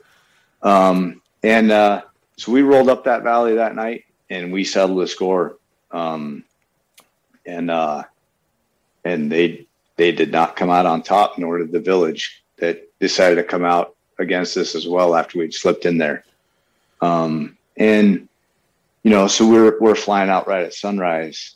Um, but that one to you know to have the tools that the nation has given you to be able to collect the intelligence and then be able to right now send a message like that's not going to be tolerated and you spill american blood like we're going to come make this right uh, that that's one of those that stands out as uh, that's that's what makes it worth the years of putting up with you know logs on your head and boats on your head and all the, all of the trouble and sacrifice you go through. Um, it's it it's needed. And so that that was one of those nights. I, I think it's important to say for, for people who aren't so familiar with like the operating environment that like when you say the village, like you don't mean like I know what you mean. Not like a My Lai, like you know, oh this village. No, but what absolutely hap- But what happens is in a lot of these, whether it's in Iraq, like in Sadr City, or in a lot of these villages that are that are heavy like Taliban operating areas in Afghanistan, if you if you guys can imagine like a SWAT team in America, you know, on on some you know bad guy's house, and then all of a sudden all the neighbors start coming out and shooting at that SWAT team. That's sort of what happens in these types of environments. So they, these people they could just sleep through the night and leave you alone, and you roll up on your primary target, take them down, and you're gone. But they decide to get involved. They decide they're going to like try to bring the hate, and it doesn't generally work out for them that well. No, and I a thousand percent, and I appreciate you highlighting that. And that's exactly what I mean with that statement. I've and I would just say like I'd reiterate it again. I've never ever been a part of nor seen anything that wasn't a clear lawful lawful um, application of the rules of self-defense in you know basically it's exactly your point there jack we go in after these guys that have killed Americans, and the people that are sympathetic to them, Right. they come out with guns at night to to hammer us because we're we're kind of going after the guys that they that Right. they admire, and we defend ourselves. Right. The call to Yeah. prayer starts going at three o'clock in the morning, calling everybody Yep. to arms, and yeah. Right. Eric, I, Yeah. I wanted to ask you about sort of maybe the next stage in your career in AQAP, uh, Yemen, and you had this story about um, Christmas. Uh, what this was about 2009. I was wondering if you could kind of start like lead us into that story and tell us what happened. Okay, so a couple wars are on, so I'm pretty thick and heavy. You go, you know, you fight in Afghanistan for four months. You come back home for a little bit. You train for four months. Then you deploy to other parts of the world uh, for four months. You come back. You train for a little bit, and then you go back to Afghanistan. So, at the end of the day, you're spending about somewhere between 270 300 days gone from your your house out of the year uh, you kind of start doing that year after year after year. Um, in that particular instance, um, AQAP was starting to become a viable threat. Um, they were starting to uh, really get some sophisticated ways to bring down uh, international jets with some of the ways they were going about making explosives. And uh, it was really starting to become, like I said, a viable threat. Um, so the Obama administration was like, okay, we need to put some ca- some counterterrorism efforts here into Yemen, um, and so we were kind of doing that on the back burner while the main efforts were Iraq and Afghanistan. But every every other four months, you weren't either there. You were you were centered on on on Yemen and Somalia uh, with AQAP and AQ East Africa or Al Qaeda in the Arabian Peninsula or Al Qaeda in East Africa. Um, and so, right, right about Christmas of uh, 2009, 2010 timeframe, um, we were we were hunting um, primarily a guy named Anwar Awlaki, who ironically was an American citizen. Uh, right at 9-11 had come out against the the Muslim actions, but then swung to the other side of the spectrum over time and was now in Yemen, um, doing his best to bring about attacks to the international community that I define as you know Europe and the United States. Um, so we're kind of hunting them down, and uh, as you start doing this, you you kind of start seeing the the the Al Qaeda fingerprint. You start seeing the training camps. You start seeing the recruitment. You start seeing increased threat levels. You start hearing the the international chatter about you know attacks pending this here, here, here, here, and um, so uh, out of out of one of those training camps, um, some suicide bombers came at the American embassy, and uh, we we did everything we could to have the locals handle it, but at the end of the day, um, we weren't able to get them where they needed to be. whether it was the Yemeni military, the Yemeni police, uh, or other. And so now it ends up being a, an emergency um, action committee, more or less, um, to the White House level with a couple key leaders along the chain of command, you know, going up, uh, um, yeah, in, you know, into the, the principals committee, which is, you know, the, the head of the secretary of state, the, or, uh, the head of the agency, the, you know, the, the lead military guy, which is CENTCOM commander at the time, which was, uh, Dave Petraeus. And, uh,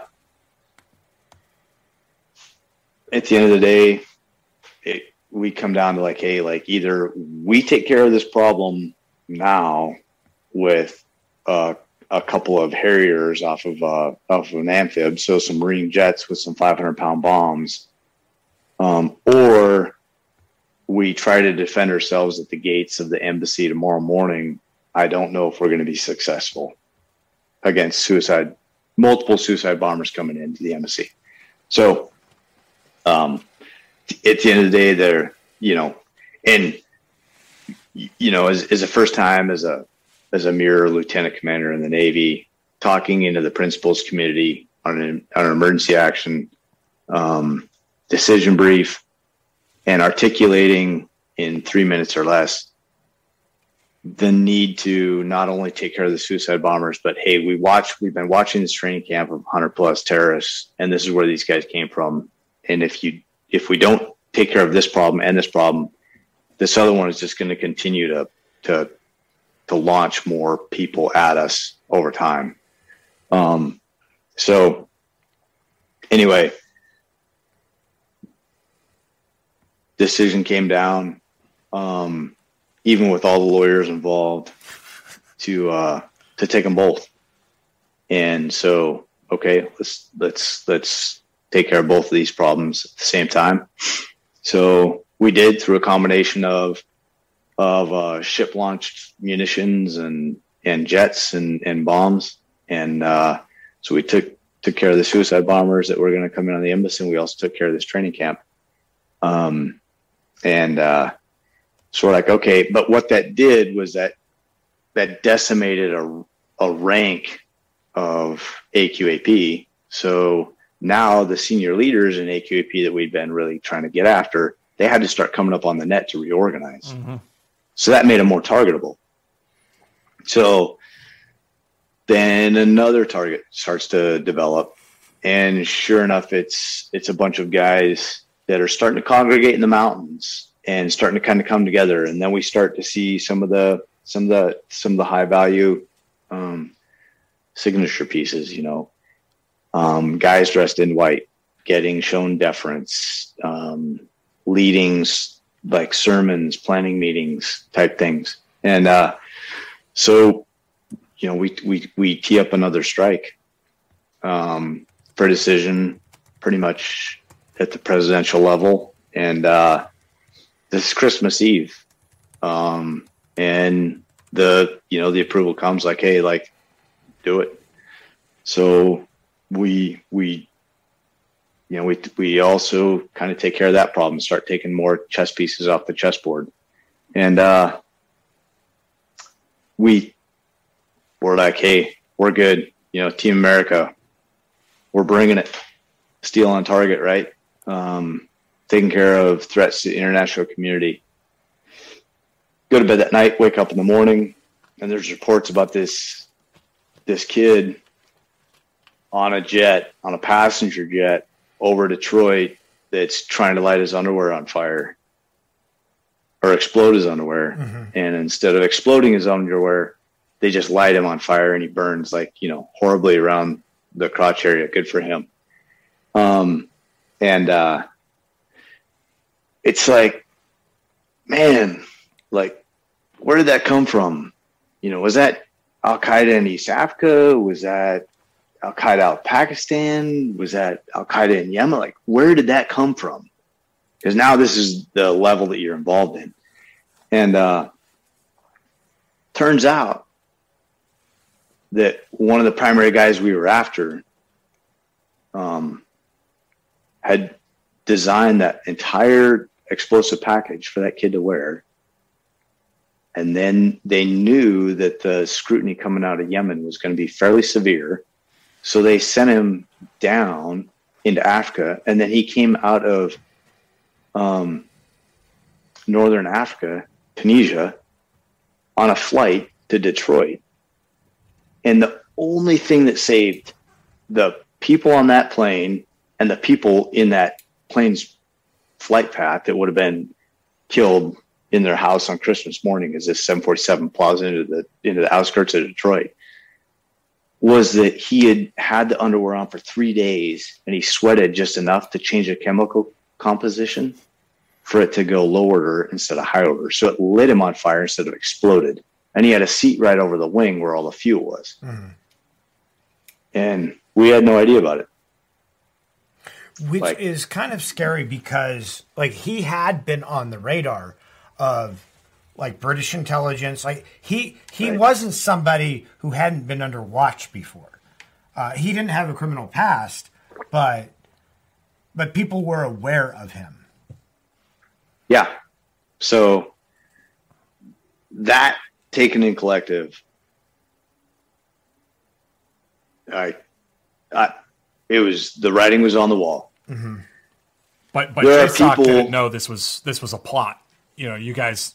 It was like purely coincidental that you you nuked these guys from orbit, not knowing a plot was being hatched.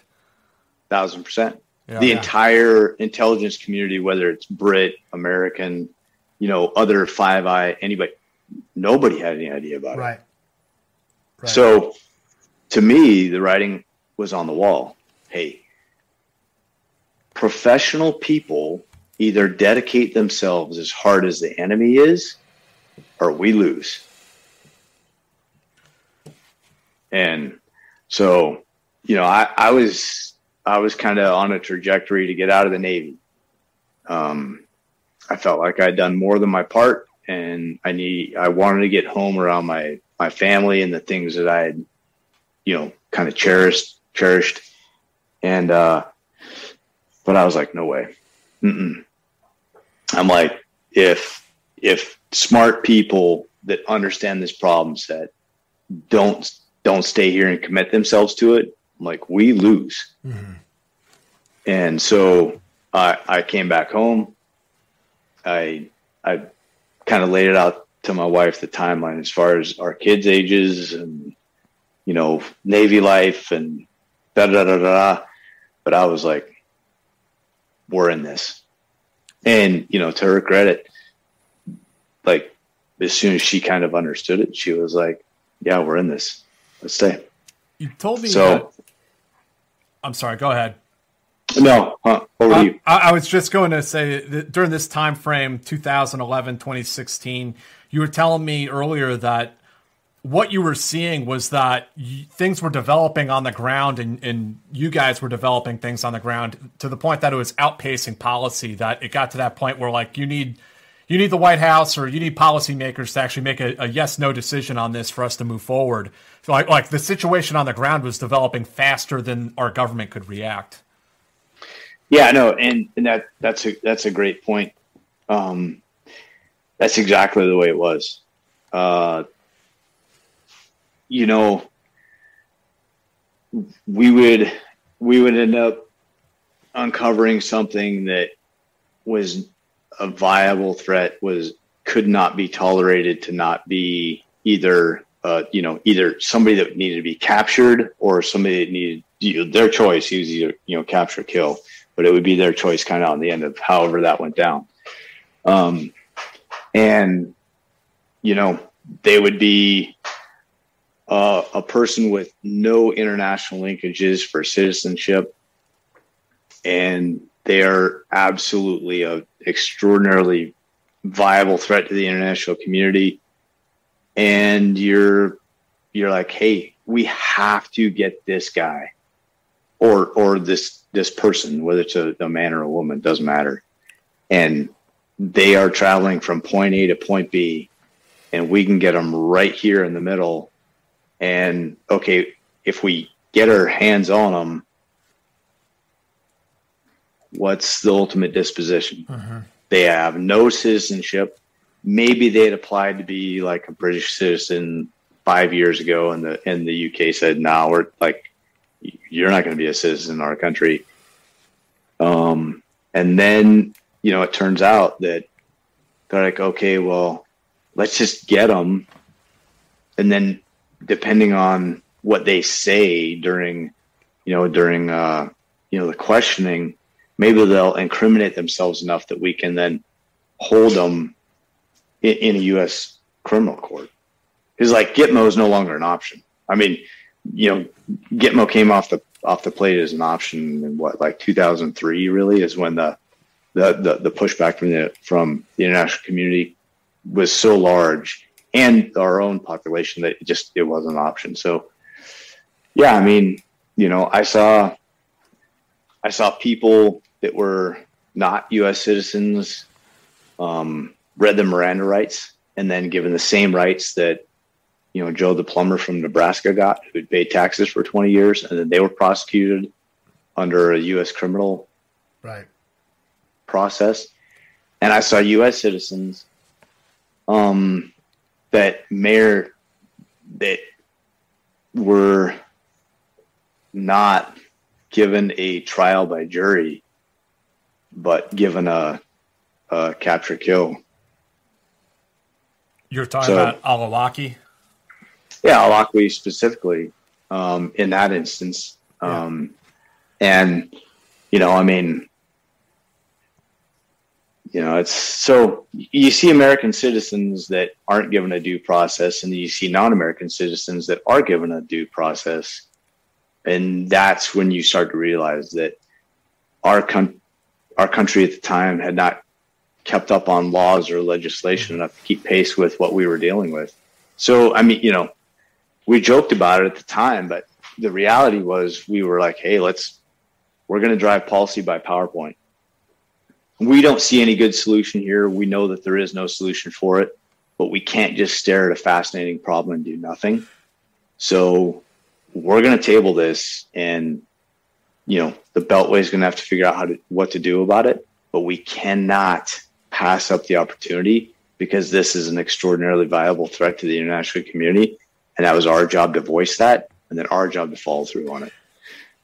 Yeah, and it's interesting because you know, this is 2010, 11, 12, 13, but this has been an issue since 2001 like the whole what do we Yeah. do? We don't we don't have prisoner of war camps like, you know, you did say in World War II, right? Or whatever. What do we do with these non-traditional combatants um, in in a legal sense? because we can't try them in a U.S. court because a lot of times there's n- we don't have like the evidentiary st- uh, evidentiary standards uh, met, and you know you give them all the rights of a U.S. citizen and all these other things. Um, you can't turn them over to certain like their own countries because their own countries will kill them, and our own policies say we can't give a, a a detainee back to a country that will kill them.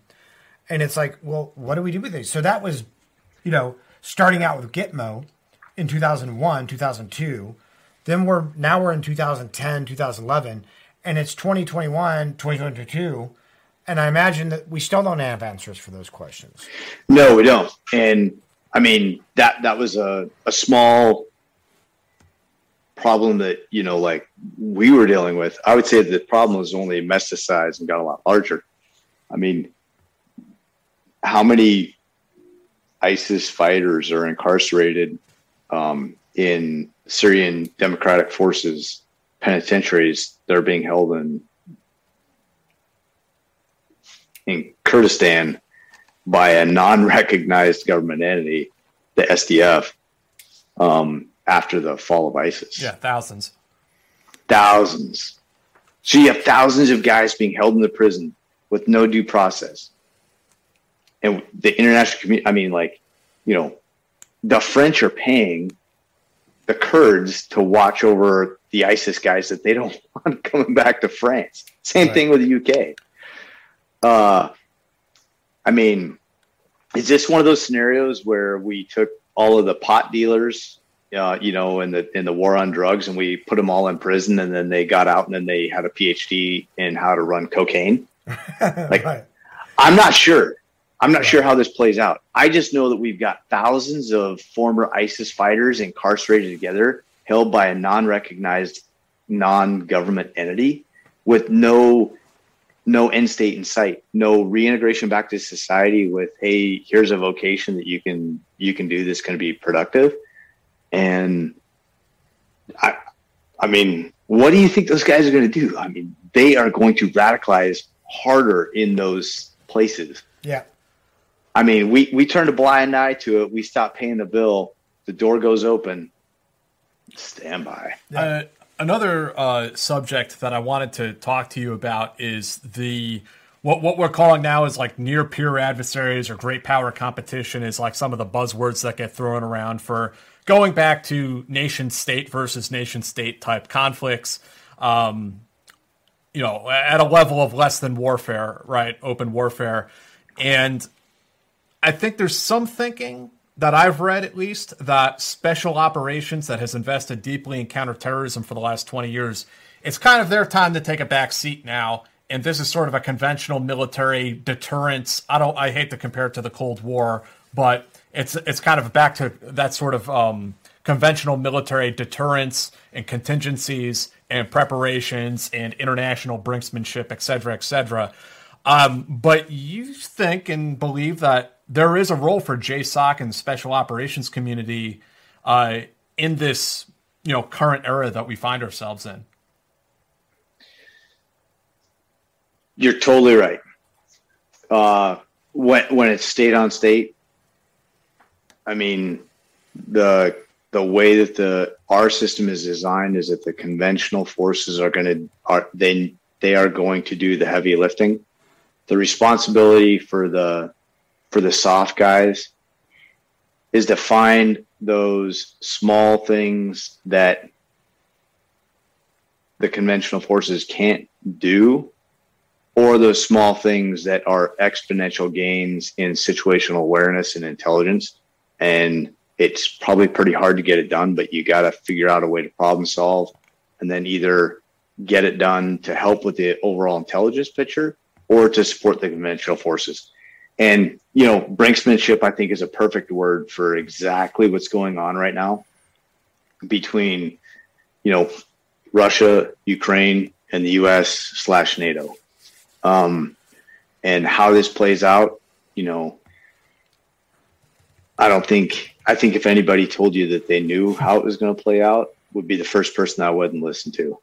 Um, because there's so many variables in it. And I think, you know, really the only, you know, Putin is the antagonist. He's massed his forces, and whether or not he decides to tell him to um, get a buffer zone into Ukraine because he doesn't like what's happening with NATO expansion, or whether or not he tries to go for the whole pie. I, I think the only person that knows that is is Vladimir Putin. Mm-hmm. And so you see the role of uh, the special operations community to be one of uh, largely intelligence based and maybe you know small scale like commando operations like even going back to the types of things like the jedburghs did during world war ii yeah absolutely. I mean i, I would hope and I, i'm not confirming this and I, I don't really have any any knowledge of it um, but i would hope that there are Jedburgh-ish like teams that are peppered throughout the Ukrainian populace that are helping to prepare and organize um, in, insurgency um, type forces to to go against the Russians. And I'm sure that there are probably, you know, like um, aid, advisement, intelligence, and equipment that are making their way into Ukraine, um, as per the legislation that's been passed by our by our government. So, yeah, yeah absolutely. You know, I mean, um, countering uh, Russian aggression is right down our our win cone as far as national interests, and and I would hope that the SF guys are are right back into the Jedburgh days. Well, it's interesting, of course, that uh, my friend Zach uh, wrote an article just this week that was published about uh, the CIA bringing to America teams from the Ukraine, training them, and then sending them back um, to potentially act as stay behind forces in case something ever did go hot over there. So, at least what's what's in the press this week, it seems that some of that is happening. Yeah. No, good on them. Um, whoever started those programs at whatever point they did, um, like a lot of really good foresight. And I would highlight personally, I don't think that you can you cannot overlook the fact that I think the buildup of Russian forces and their propensity to make such a bold new bold move right now is probably linked to the way that they watched us exit Afghanistan. What do you think about our uh, relationship uh, from a, a, geostrategic competition point of view with China, especially with your background in JSOC, also as an SDV guy? I know you must have some opinions about that. You know, I mean, uh, China, they use all of the quivers in the, or sorry, all the arrows in the quiver, um, and predatory economics. Uh, predatory economics gains them access and placement, gains them the ability to influence, gains them the ability to to start setting up their own little lily pads for uh, military-ish expansion. Um, when China is dominant or owns any number of the choke points for sea transit across the globe, and they can start now dictating taxation and sea routes, mm-hmm. the economic picture of our globe changes. Mm-hmm. Absolutely. And, you know, for anybody that wants is going to talk about China, if you haven't read the the hundred year um, marathon, like you have to read that oh, yeah. in order Ma- to Michael, understand uh, the Michael, Chinese Michael mindset. Pillsbury's book. A- absolutely. Yeah. I, I think if you read that book, you'll understand the Chinese mindset and you'll understand the the advantages that they have in a one leader communist system that has a hundred year vision over a cyclic four year system that that turns over across the spectrum every four years. Um, so yeah, they they absolutely have some advantages. Um, they are not above using the economic power that they can to expand their their military influence and their military um, dominance, especially within their the, the near neighboring states, you know, in the South China Sea. So, um, yeah, I mean, I think it's it's as much as a military backed uh, economic threat that as soon as we realize it for what it is, then we'll be able to start to, um, whether we say counter it or grapple with it or shape it, whatever, we have to come to grips with it. And then we have to decide what policies need to be put in place beyond a four year turnover rate to adequately be able to be on par with China right in 30 in 30 to 40 years. Right or maybe 20 years. But either way, it has to outlive our our own four four year administrations, and we have to understand what their goals are. And their goals are, you know, their their goals are not to to remain second best, and their goals are not to just feed our WalMarts, right? Um, with with no benefit to China other than a large bank account, right? Uh, all right, Eric, I'm going to roll into some viewer questions here. This one you sort of already answered, um, but did you ever meet Richard Marcinko or SEAL Team 6 plank owners? If so, what were they like? Yeah. Um, Brett, sorry, met Dick a, a couple times, um, interacted with a number of the plank owners. Um, I respect them. And I always got a sense of men who were comfortable with themselves and men who were comfortable breaking barriers. I think that was the culture that he seeded in them, and I think they really um, that ingrained in them, and they were good with it, and they had the utmost confidence. And I didn't, you know, a lot of them had ponytails and they looked like they belonged in the Hell's Angels. That's fine. but they still had the drive, and he planted in them to have vision and determination and the balls to follow it through. And that's what you need in a lot of these uncomfortable situations. So, yeah, no, hats off to those guys. I, I love what they started, and I have nothing but respect for them. Uh, Jackson says, "How different is the day-to-day life of a troop commander and Dev Group compared to assaulters?" Uh, question applies to deployment and at Dam Neck. Uh, like, are you doing CQB as often as they are, or are you more focused on the big picture? No, you. Um,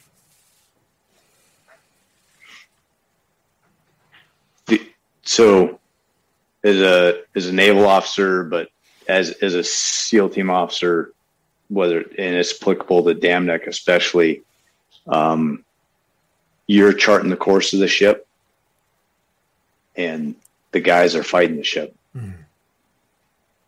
So, like, I mean, you're you're not doing CQB. That's like those guys are the world's best. I mean, I know guys left or right hand shooting doesn't matter. Uh, big circle, small circle, head, chest, left shoulder, right shoulder doesn't matter. They'll hit it every time. In fact, three times in a row if you want it in under three seconds, not a big deal. Yes, that's their job, and they're damn good at it. The guy that says, "Wait a minute, this is where the international threat is going to be. We need to be here in order to have this effect." That's what the role of the officer is, and you better be damn. You better be as good as it as those guys are about putting those three bullets where they need to be. And if you're not, then you're just not going to be there. Uh, Jackson asks, "What were your experiences like with CAG or FBI HRT? Did you cross train or deploy with them often? And was there a rivalry there?" Um, I, I would say it was a a a healthy rivalry with CAG that wasn't uh, vindictive, but a healthy rivalry, and it's good. It's good for the the overall organization and for the needs of the nation. You need to have two different cultures looking at similar problems from different perspectives and maximize what they would each uh, use to go at it. So, hey, rivalry, absolutely. We're all very, you know, type A driven, motivated um, people that want to come out on top. So, um, mutual respect, yes. Rivalry, yes. Uh, for the betterment of the nation, yes. Brought HRT. Um, you know, there were a lot of instances there that I talked about, you know, like uh, bringing in folks that need to be, you know, detained so that they were no longer a threat to international community. We would do that by extending the long arm of the law. That's the FBI. So we would do that by facilitating the FBI to arrest people in countries where they had warrants for these folks, and we would we would go into really scary places and to be able to facilitate an FBI warrant and an arrest, and then they would bring them back for an incarceration. So we would work with them, we'd bring them, um, you know, whether it's Army or FBI. When you start to get to those higher levels, everybody's as committed as you are. You just need to work through who has what authorities, Right. who has what ideas, who has what tools to get it done in the the best manner possible.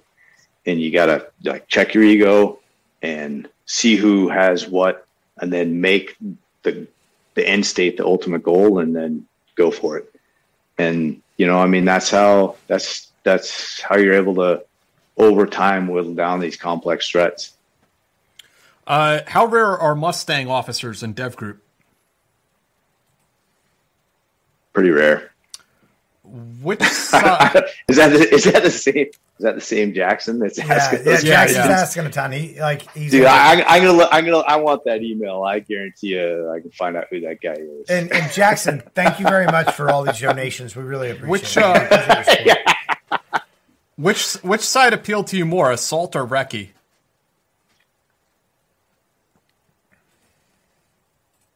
I like to break things. assault.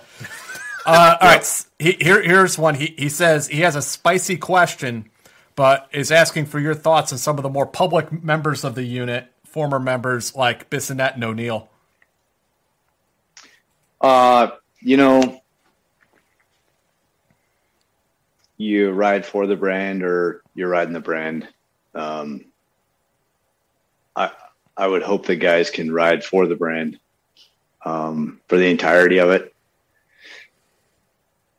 Right. I don't know if they. I, don't- I don't know if they can look in the mirror and answer that question as they've been riding for the brand or not. Uh, what qualities make for the best troop commanders?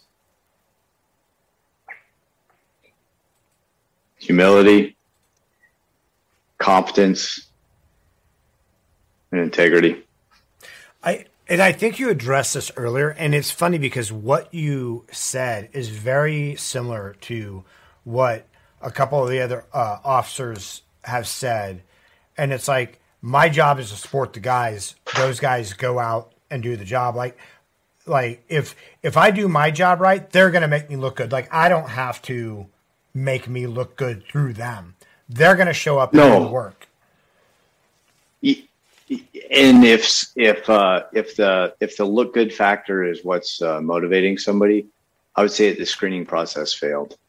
I mean, it's it's not about looking good. It's about uh, it's about having a healthy relationship and understanding what you're trying to get done and what they need in order to get done and what you need in order in, in order what you need to provide in order to get it done. And that's that's a tug of war, right? Because I mean, you know, if the only way to get to a place on planet Earth involves a space shuttle, well, shit, like we're never going to get there, guys.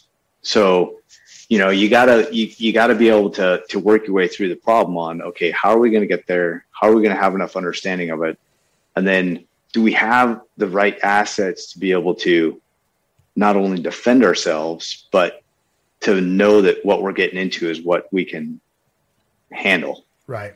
Um, and and and and that's where you know, you're pulling everything that they need to be successful.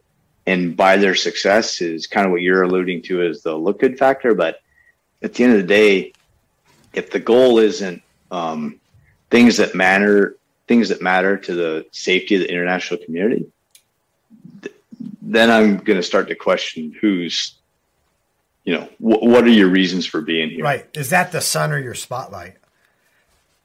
Yeah. Uh, Tapa, thank you. yeah Uh, Jackson says, "How challenging was the CQB block of Green Team? Is it as nightmarish as everyone makes it out to be? And what did you do to prep for it?" Oh yeah, no, it's a nightmare. Um, but uh, what do you do to prepare for it? Um, you know, it it really it it comes down to self confidence, your ability to think your way through a high stress situation, your ability to manage your physiological responses, and continue to apply the rules of reasoning that they're asking you to apply.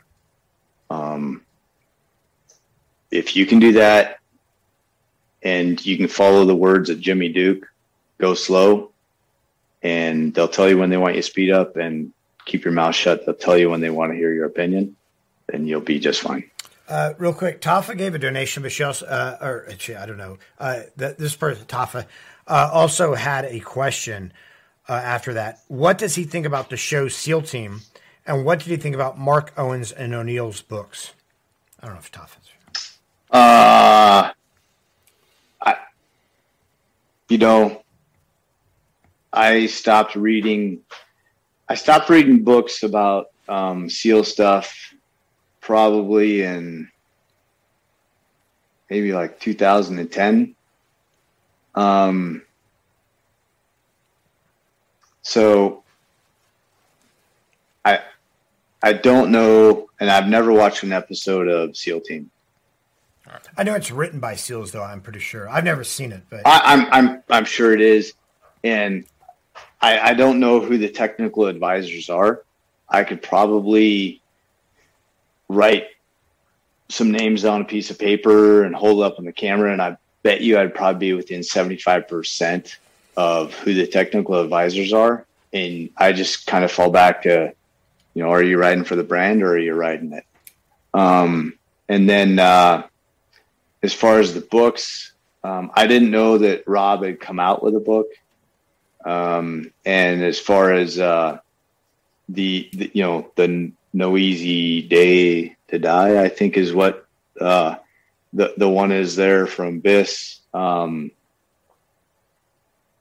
shouldn't have done it, and you know, kind of saying that, hey, I'm going to take the proceeds from this book and I get I'm going to give it back to the community is not what the community is about.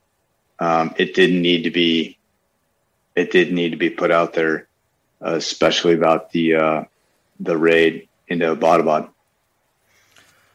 Andrew asks, It strikes me that SEALs and SDVs, when in a sub, would find themselves in a very alien environment, stuck in a sub, being told not to touch anything.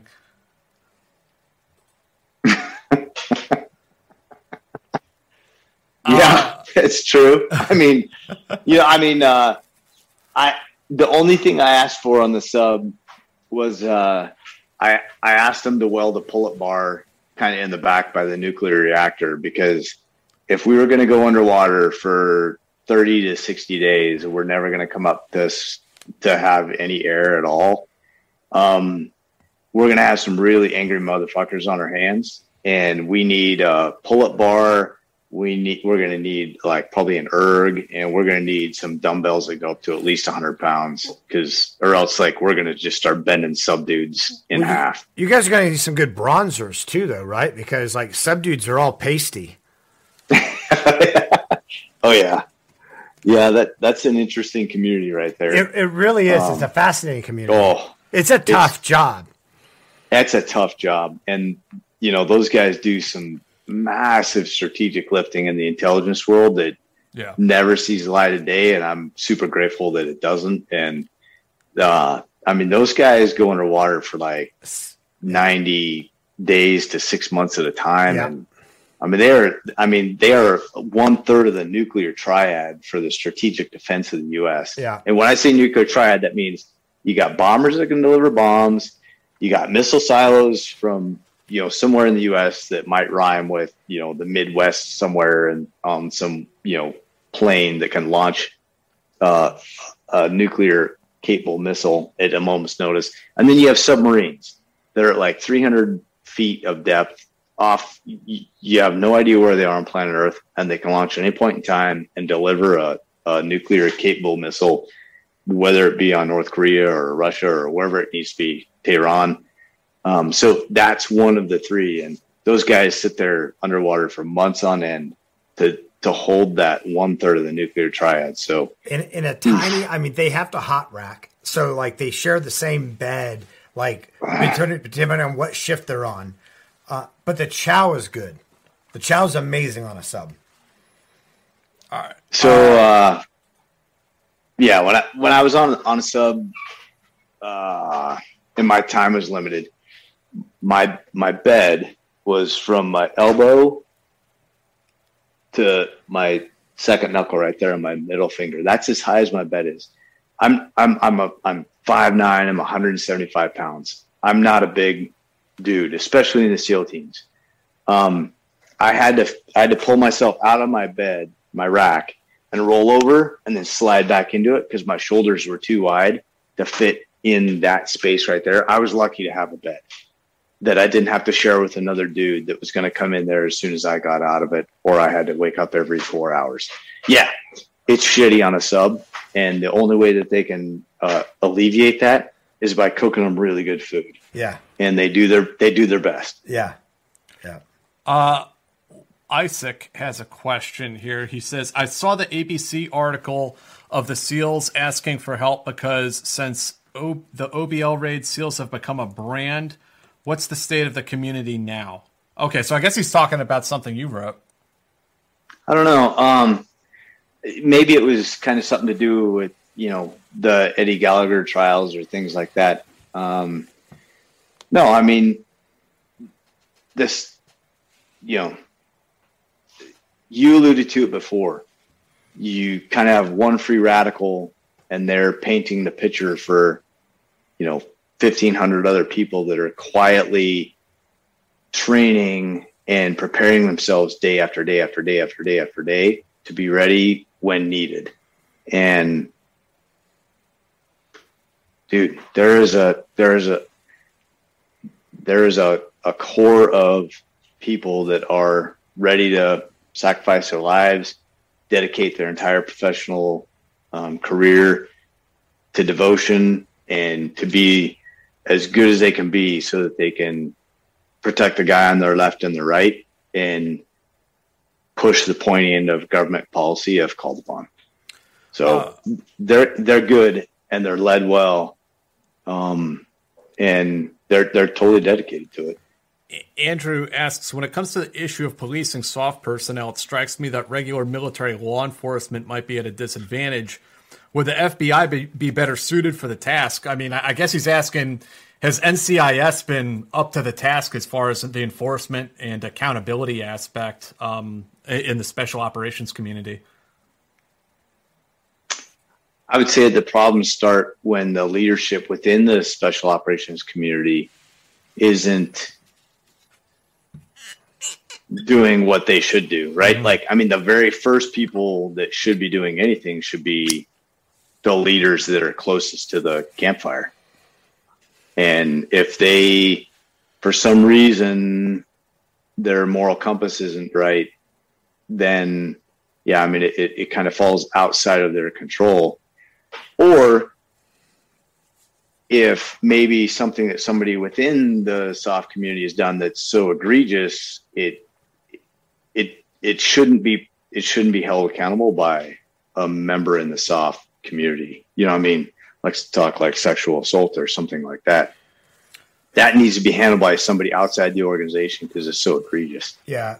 Um, you know, and and to that, I'm like, hey, I I don't I don't know any soft leader that would be like, oh wait, like somebody's been up to something that egregious, like okay, you want to come in here as like either a federal federal entity or NCIS, and we need to clean this out. Like we need to put chemo on this cancer before it becomes, you know, like it metastasizes.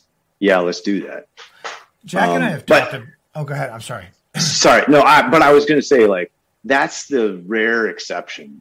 You know, I, you know that's it seems to be like that's what's kind of out there in the media world, and that's that's kind of what I've tried to counterbalance a bit through being an a you know an ABC News contributor, is that that's like the the one percent every now and then. There's mm-hmm. ninety nine percent that day in and day out. Like, God damn it! Like you know, they're ready to give their lives. They're training. They're dedicating their entire professional lives to this core skill set, and to be able to contribute to you know the national efforts and policy. And, I, I, I totally see your, your point, Eric, but I mean you also have to concede here that there's been a whole string of problems. I mean, there's a dev group operator allegedly involved in murdering a Green Beret in uh, uh yep. was it in, in Mali, in, uh, and then we had yep. a, a, Delta Force operator recently murdered along with another guy out in the you know training areas of Fort Bragg. Yep. Maybe some drugs involved. I mean the strain i mean we could maybe blame it at least partially on the strains of 20 years of warfare that it's it's kind of pulled things apart at the seams but i mean we do have some problems as much as i agree that most of the guys are, are doing the right thing right? That shouldn't mm-hmm. necessarily color the entire you know special operations community. Yeah i know i uh i agree. You're right. And you know i kind of go back to you know the guys that are closest to the campfire mm, um, need to take care of it. They need to take care of it. And you know if if if the message at, at that level is nope not here and if you think that and it's you know it's probably stepping stones right? I mean yeah.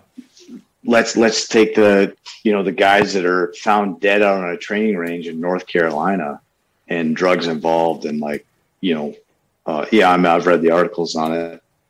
Um, you know, it's like they didn't just magically go from day one Yeah, to Right. day nine, you know, uh, 299 Right. with, you know, cocaine and methamphetamines and all Right. this Yeah. and end up with a couple bullets in the chest or Some, the head. somebody I, I can't remember the this. other Yeah. way for a long Yeah. time. No, I mean, dude, that's something that progressed with time. That that probably had 10 different injects that a leader, whether it be an enlisted or an officer, had the opportunity to intervene on. And unfortunately, maybe they didn't. So that's why I say like those closest to the campfire need to remember about, you know, what the what what those units stand for, what those things stand for. And hey, if guys aren't right for it, then they need to be shown the off ramp Right. but they need to be shown the off ramp in the right ways with hey like do you have ptsd do you have these problems? Like and let's take care of you as but like not, not no with uh with anger but no with support. But the answer is no because dude it's you, you you've gone beyond the bounds. The other thing I think that is challenging, and we can all, you know, sit sort of in our moral high ground when when we aren't the direct re- recipient of the results. But I think the the military needs to change the way that it grades its officers and deals with officers. Like if if a colonel finds out about you know a, a problem in his unit and reporting that problem is going to be a black mark on his or her record, right? Like this happened in their unit, then somebody who then it's not hard to see how somebody who has spent you know the last 15 years of their career is going to try to bury something in order to preserve their career like it's not that hard to see why that happens like if if a an officer or a leader addresses a problem and tries to correct a problem, you can't necessarily hold them accountable if that problem happened under their watch. You know, it goes back to the whole, you know, if if one soldier gets a DUI, then the the PL is going to get called up to the carpet because because that soldier was their Yeah, responsibility. but, but if we're talking about like murdering a dude in a war zone, like that is the commander's responsibility. No, I. It, it is to a degree, but if you're, it's the same thing. If you're the like a senior manager at a company and one of your employees goes out, like you cannot control everything. Like you can foster a a culture, you can set set these moral left and rights, but you still can't control everything that everybody does under you. And for an officer to pay for you know the the sins of their troops if they if if Yeah. So case in point, here, here, Dave. Uh, 2010, uh, res a hostage rescue operation gone wrong. A hostage was killed by the rescue force. Turned out she was British. Um, potentially may or may not have been a, an, uh, a, a, a British military spy that was kind of trying to work her way into a sensitive area in, in Afghanistan to target some HPIs. Um, the the 05 at the time did not know. Uh, it seemed as if she had been killed by a suicide vest, um, and the way that the, the video footage kind of supported that, and so um, did did not know that that it was actually an explosion that was caused by the rescue force. And then when the 06 um, at the time got some higher def video footage, then they realized what had happened. So, um, in a very professional way and in a very one on one way, and I respect both these guys to this day, the 06 in an isolated manner showed the video to the 05 because he had to see the reaction of the 05 to know whether or not that guy actually knew about what had gone on or not. And the answer was he did not know. And he was shocked when he saw it. And that confirmed every single thing that the 06 needed to know. And then they jointly came out with what had happened. And, and this was after the Queen of England had called President Obama and said, I know you guys did everything you could, but there's a British citizen that lost her life. You know, like God rest her soul. And now you have a president calling a queen and saying it didn't quite happen like that. 72 hours later. Okay. So fast forward, but they came out cleanly and they said it. And yes, um, were they personally held accountable for the actions of their of the unit? No.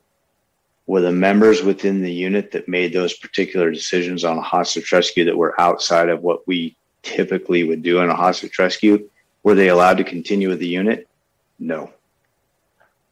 Were we public within the people that n- needed to know about the way that we handled it? Yes, we were public and we told them exactly what we had done. And so the 05 is now an 07 in the Navy and one of the best SEAL officers I've ever worked for. The 06 is now the future Central Command Commander, General Kurilla, that's coming right behind General McKenzie here in a couple months. So, yes, it can be done. Mm-hmm. Absolutely, mistakes are made. I, I believe it's on. I believe it's the way that they are handled when they're made, and the ability for those units to hold themselves accountable that resonates above and below the chain of command mm-hmm. and how it's perceived both ways. So that's a vignette, Yeah. a little bit long, a little bit complicated, but complex. And to your point on, you can absolutely survive it as a careerist and you can absolutely maintain standards within your units, Yeah. but it takes strong people and it takes a hell of a lot of leadership because you don't make friends all the way you do it. There's no way. So that That's that's, a great case what I, that that's what I saw along the way, Yeah. and that's what I learned from it. Uh, this one's a little bit more lighthearted, I think. Uh, Isaac Isaac asks, "Have you have you ever have you ever encountered any from anyone from Alpha or Spetsnaz uh, the, on the Russian side?" No, Brad, but I drank, but I drank some some hardcore homemade uh, moonshine with some Lithuanian soft guys.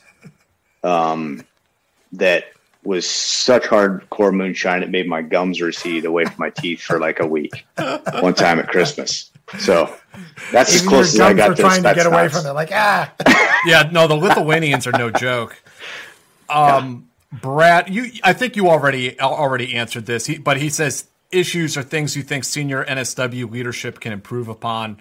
Um, I think we kind of covered that. Uh, Jade Baker, uh, based on what you have heard, when he, this is a weird one, when he was killed, was OBL's beard dyed black or gray and undyed? I don't know. We may never know. I mean, I don't know. I yeah, I could I could make a phone call or two, but uh, I, you know, uh, ap- apparently a lot of that um, the sensitive side exploitation material was pornographic films, and whether or not UBL was dyeing his beard or not, mm, he he, he might have been. Maybe the least of our worries. I, I think the best two things about Bin Laden were that there were a couple of five five six holes in the chest. Uh, let's see. Okay, la- this is the last question I'm going to take here.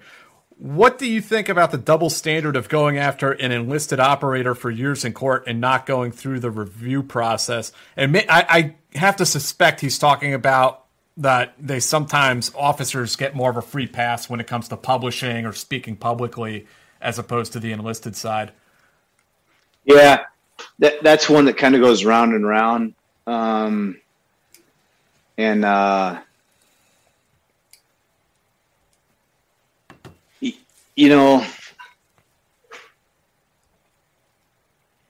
yeah, it's ah, that that's that's it. That's that's absolutely a, a tough question, and I appreciate that one from from whoever uh, keyed in on this. You know, the message from senior leadership is be a quiet professional. Yet it was completely sanctioned by the Navy to have active duty guys, and they put out the entire um, movie. Um, I think it's like with valor or Oh, something like that. Act of valor. act of valor. Sorry, um, and uh, it's a dichotomy of messaging, and it's not consistent, and it doesn't work well. Um, and then you have senior leaders saying, "Be a quiet professional," and yet you have, you know, like Admiral McRaven's coming out with a book. Uh, vice versa, you have, you know, enlisted guys, um, you know, that are, you know, like, um, you know,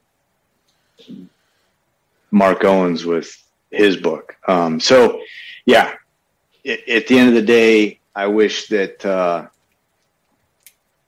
and, and I understand like the mode, not the motivations, but I understand the analysis that led, has led to both sides of it. Right, right. Um, I, I wish that there would be some sort of, you know, like a, a, a Ten Commandments from from from Moses that would say, "This is what we're going to do for the next fifty years as a soft operator in the Navy."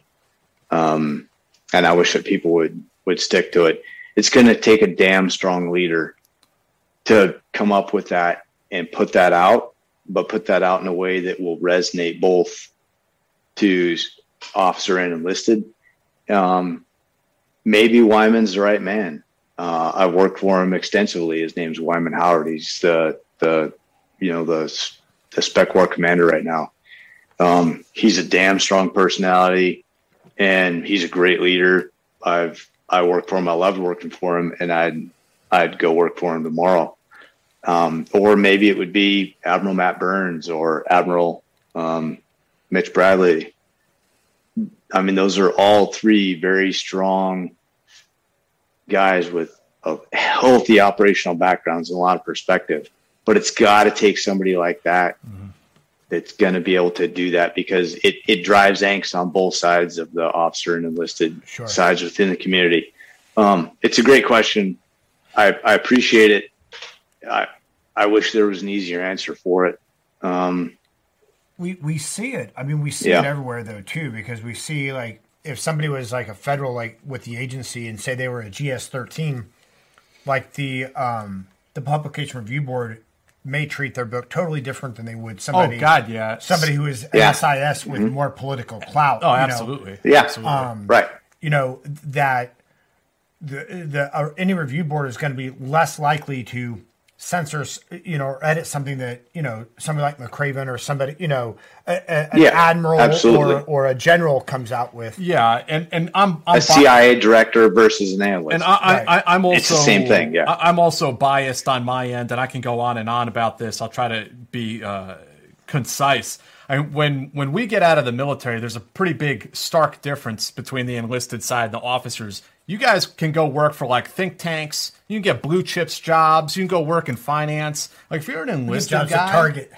yeah, no, seriously. That that's what when I got out of the military, in the little TAPS workshop.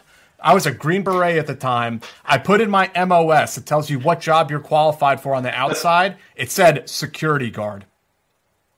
Like there is just such a stark difference between the officer and the enlisted side as far as the opportunities when you get out of the military. And and I don't say that as an excuse for um, inappropriate behavior, if we're going to you know, use that term. But there is a pretty big difference. Like for an E6 to get out of the military and walk on to like a PhD program or to go, you know, hang out at the Brookings Institute as a fellowship program, like that, those opportunities do not exist and for it's us. all your fault, Eric. I started. I. God damn! I started a company with one other dude. well, well, speaking, and, and, speaking and our whole and our whole company is based on like let's let's continue to serve a higher purpose. spe- speaking of that, So, Er- like, Er- Eric, I mean, like you know, we're not we're not like you know, you know, like we're rubbing two nickels together. tell tell tell us tell us about how you met another previous guest of the show, Mick Mulroy. How you guys met and started the Lobo Institute. How did that come about? No, it's, um,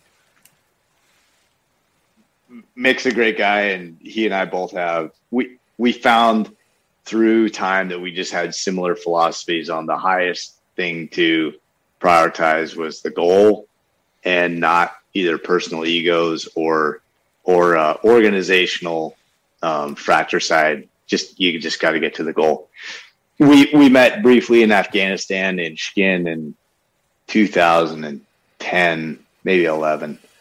Um, it's a little bit blurry there, but we really started working together in 2012, 13 out of Kenya when we were trying to get guys or operators and intel folks back into Somalia to, to properly deal with the Al Qaeda in East Africa problem. Um, and you know, he was the lead for the agency's paramilitary side. I was the lead for the for the military JSOC side, and together we had to figure out how to how to get our teams molded and driving in the same direction and and go after that problem.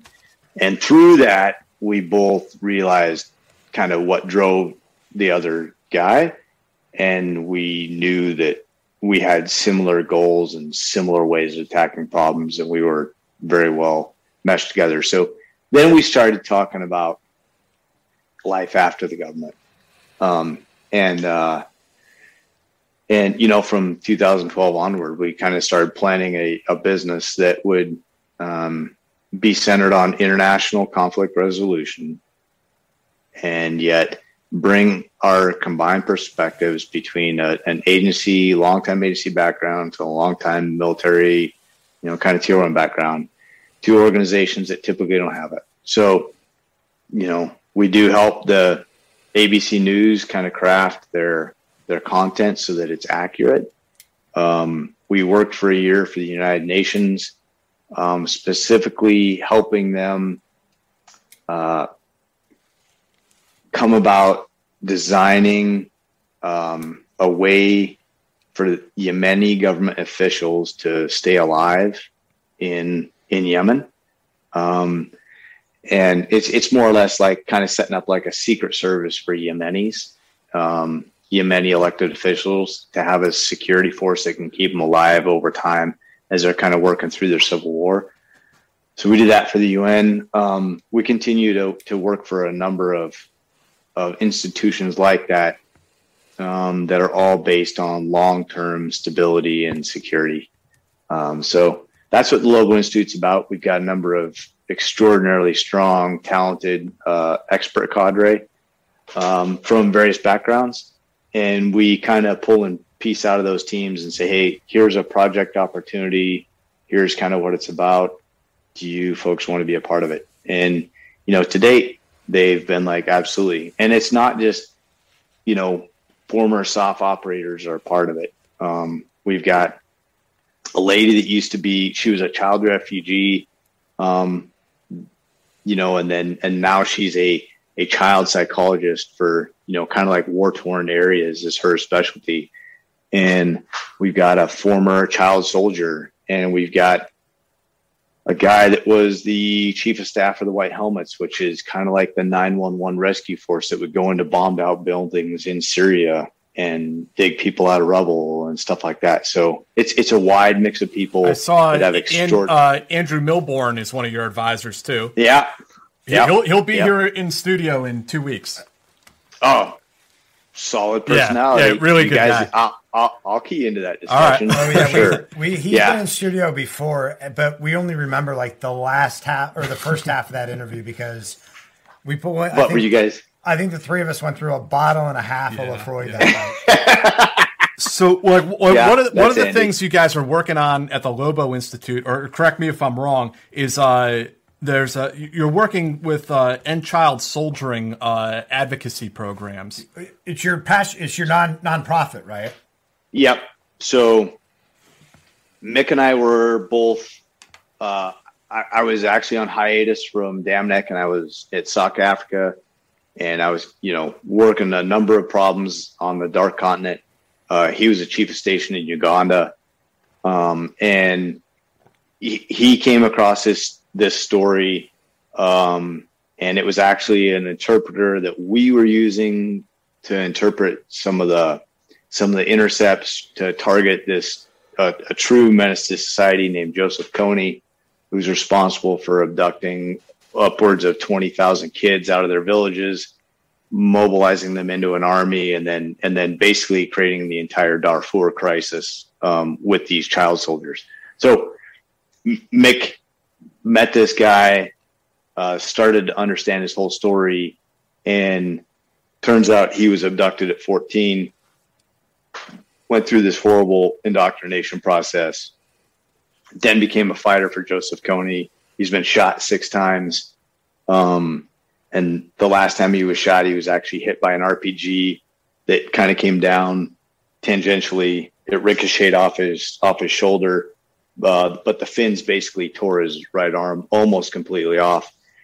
They thought he was dead. They came back to bury him in the morning. His eyes were kind of blinking. Anyway, he then becomes a radio operator because he can't carry a gun anymore. Well, then he becomes Joseph Kony's radio operator.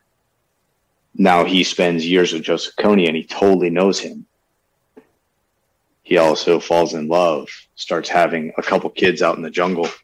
Um, and it's this whole story about like the human spirit, never say die, love, you know, we can, it, it, it's an incredible story. Mick and I were both, we both established a relationship with Anthony for a number of reasons, but through it, we started to understand the power of who he was in his story. We decided to make a documentary about it. We made a documentary on iPhones and GoPros, and um, I, we started to be asked to show it uh, to like master's level international affairs type curriculums and stuff at Yale and other places. And in the process of that, a New York Times um, author who's an extraordinarily successful man. His name is Mark Sullivan. He's a he's a Montana based author. Saw it and said, "I I need to write that. That's that story needs to see the the a broader the broader audience needs to understand the what that story has to and you know to move them and inspire them." So anyway, Mark is now in the process of writing that book, kind of as we speak, um, and the nonprofit side of Lobo Institute is End Child Soldiering, which is about being an advocate for those that have no voice of advocacy and that those are that are exploited. I mean, grown ups start the wars, and yet when those wars go on for years and years and years, it's kids that end up fighting them. And that's exactly what we've seen in the Middle East. I mean, that's exactly what's happening with the Cubs of the Caliphate with ISIS. Yep. And the Middle East and in Yemen. And, you know, I mean, some of the first people I fought in Afghanistan were 12 years old because their dads were dragging them to gunfights. Mm-hmm. War pups. Yeah, uh, that's not right. Mm-hmm. So that's what End Child Soldiering is about. Mick and I feel like we have enough perspective to be able to channel uh, relief into those areas that need it the most through a nonprofit called End Child Soldiering that was inspired by the story of Anthony and Florence Poka from northern Uganda that were child soldiers. That's amazing. Yeah. Hey, uh, it's, it's, it's, it's, it's right in its infancy right now. I would say that the book is supposed to come out kind of spring of 2023. I think that when the general public internationally reads it, I think that they will understand the ability, their ability to help shape the problem for the better. And that's where I think End Child Soldiering will start to get more momentum. And then our mechanized job will go from Lobo Institute, a for profit thing, even though it's for international conflict and really good reasons. I think it'll start to to weigh out more on the end child soldiering piece. So, for those of you who are watching, um, I put the link. It, it is Lobo L O B O Institute.org is their primary website. But then if you go slash, is that a slash or a backslash? I don't know. But if you go slash donate, that will take you to the End Child Soldiering uh, page. There's a donate button yeah. there, guys. Throw them five bucks. Throw them a little. Throw, throw a little cash this way. Like let's let's help these guys get get this off the ground because child soldiering. It, it, it's it's a horrible thing that like we don't even deal with in the United States. We don't even understand, but it's such a common practice in so many other countries. So, yeah, and I would say if you're on the fence, read the book.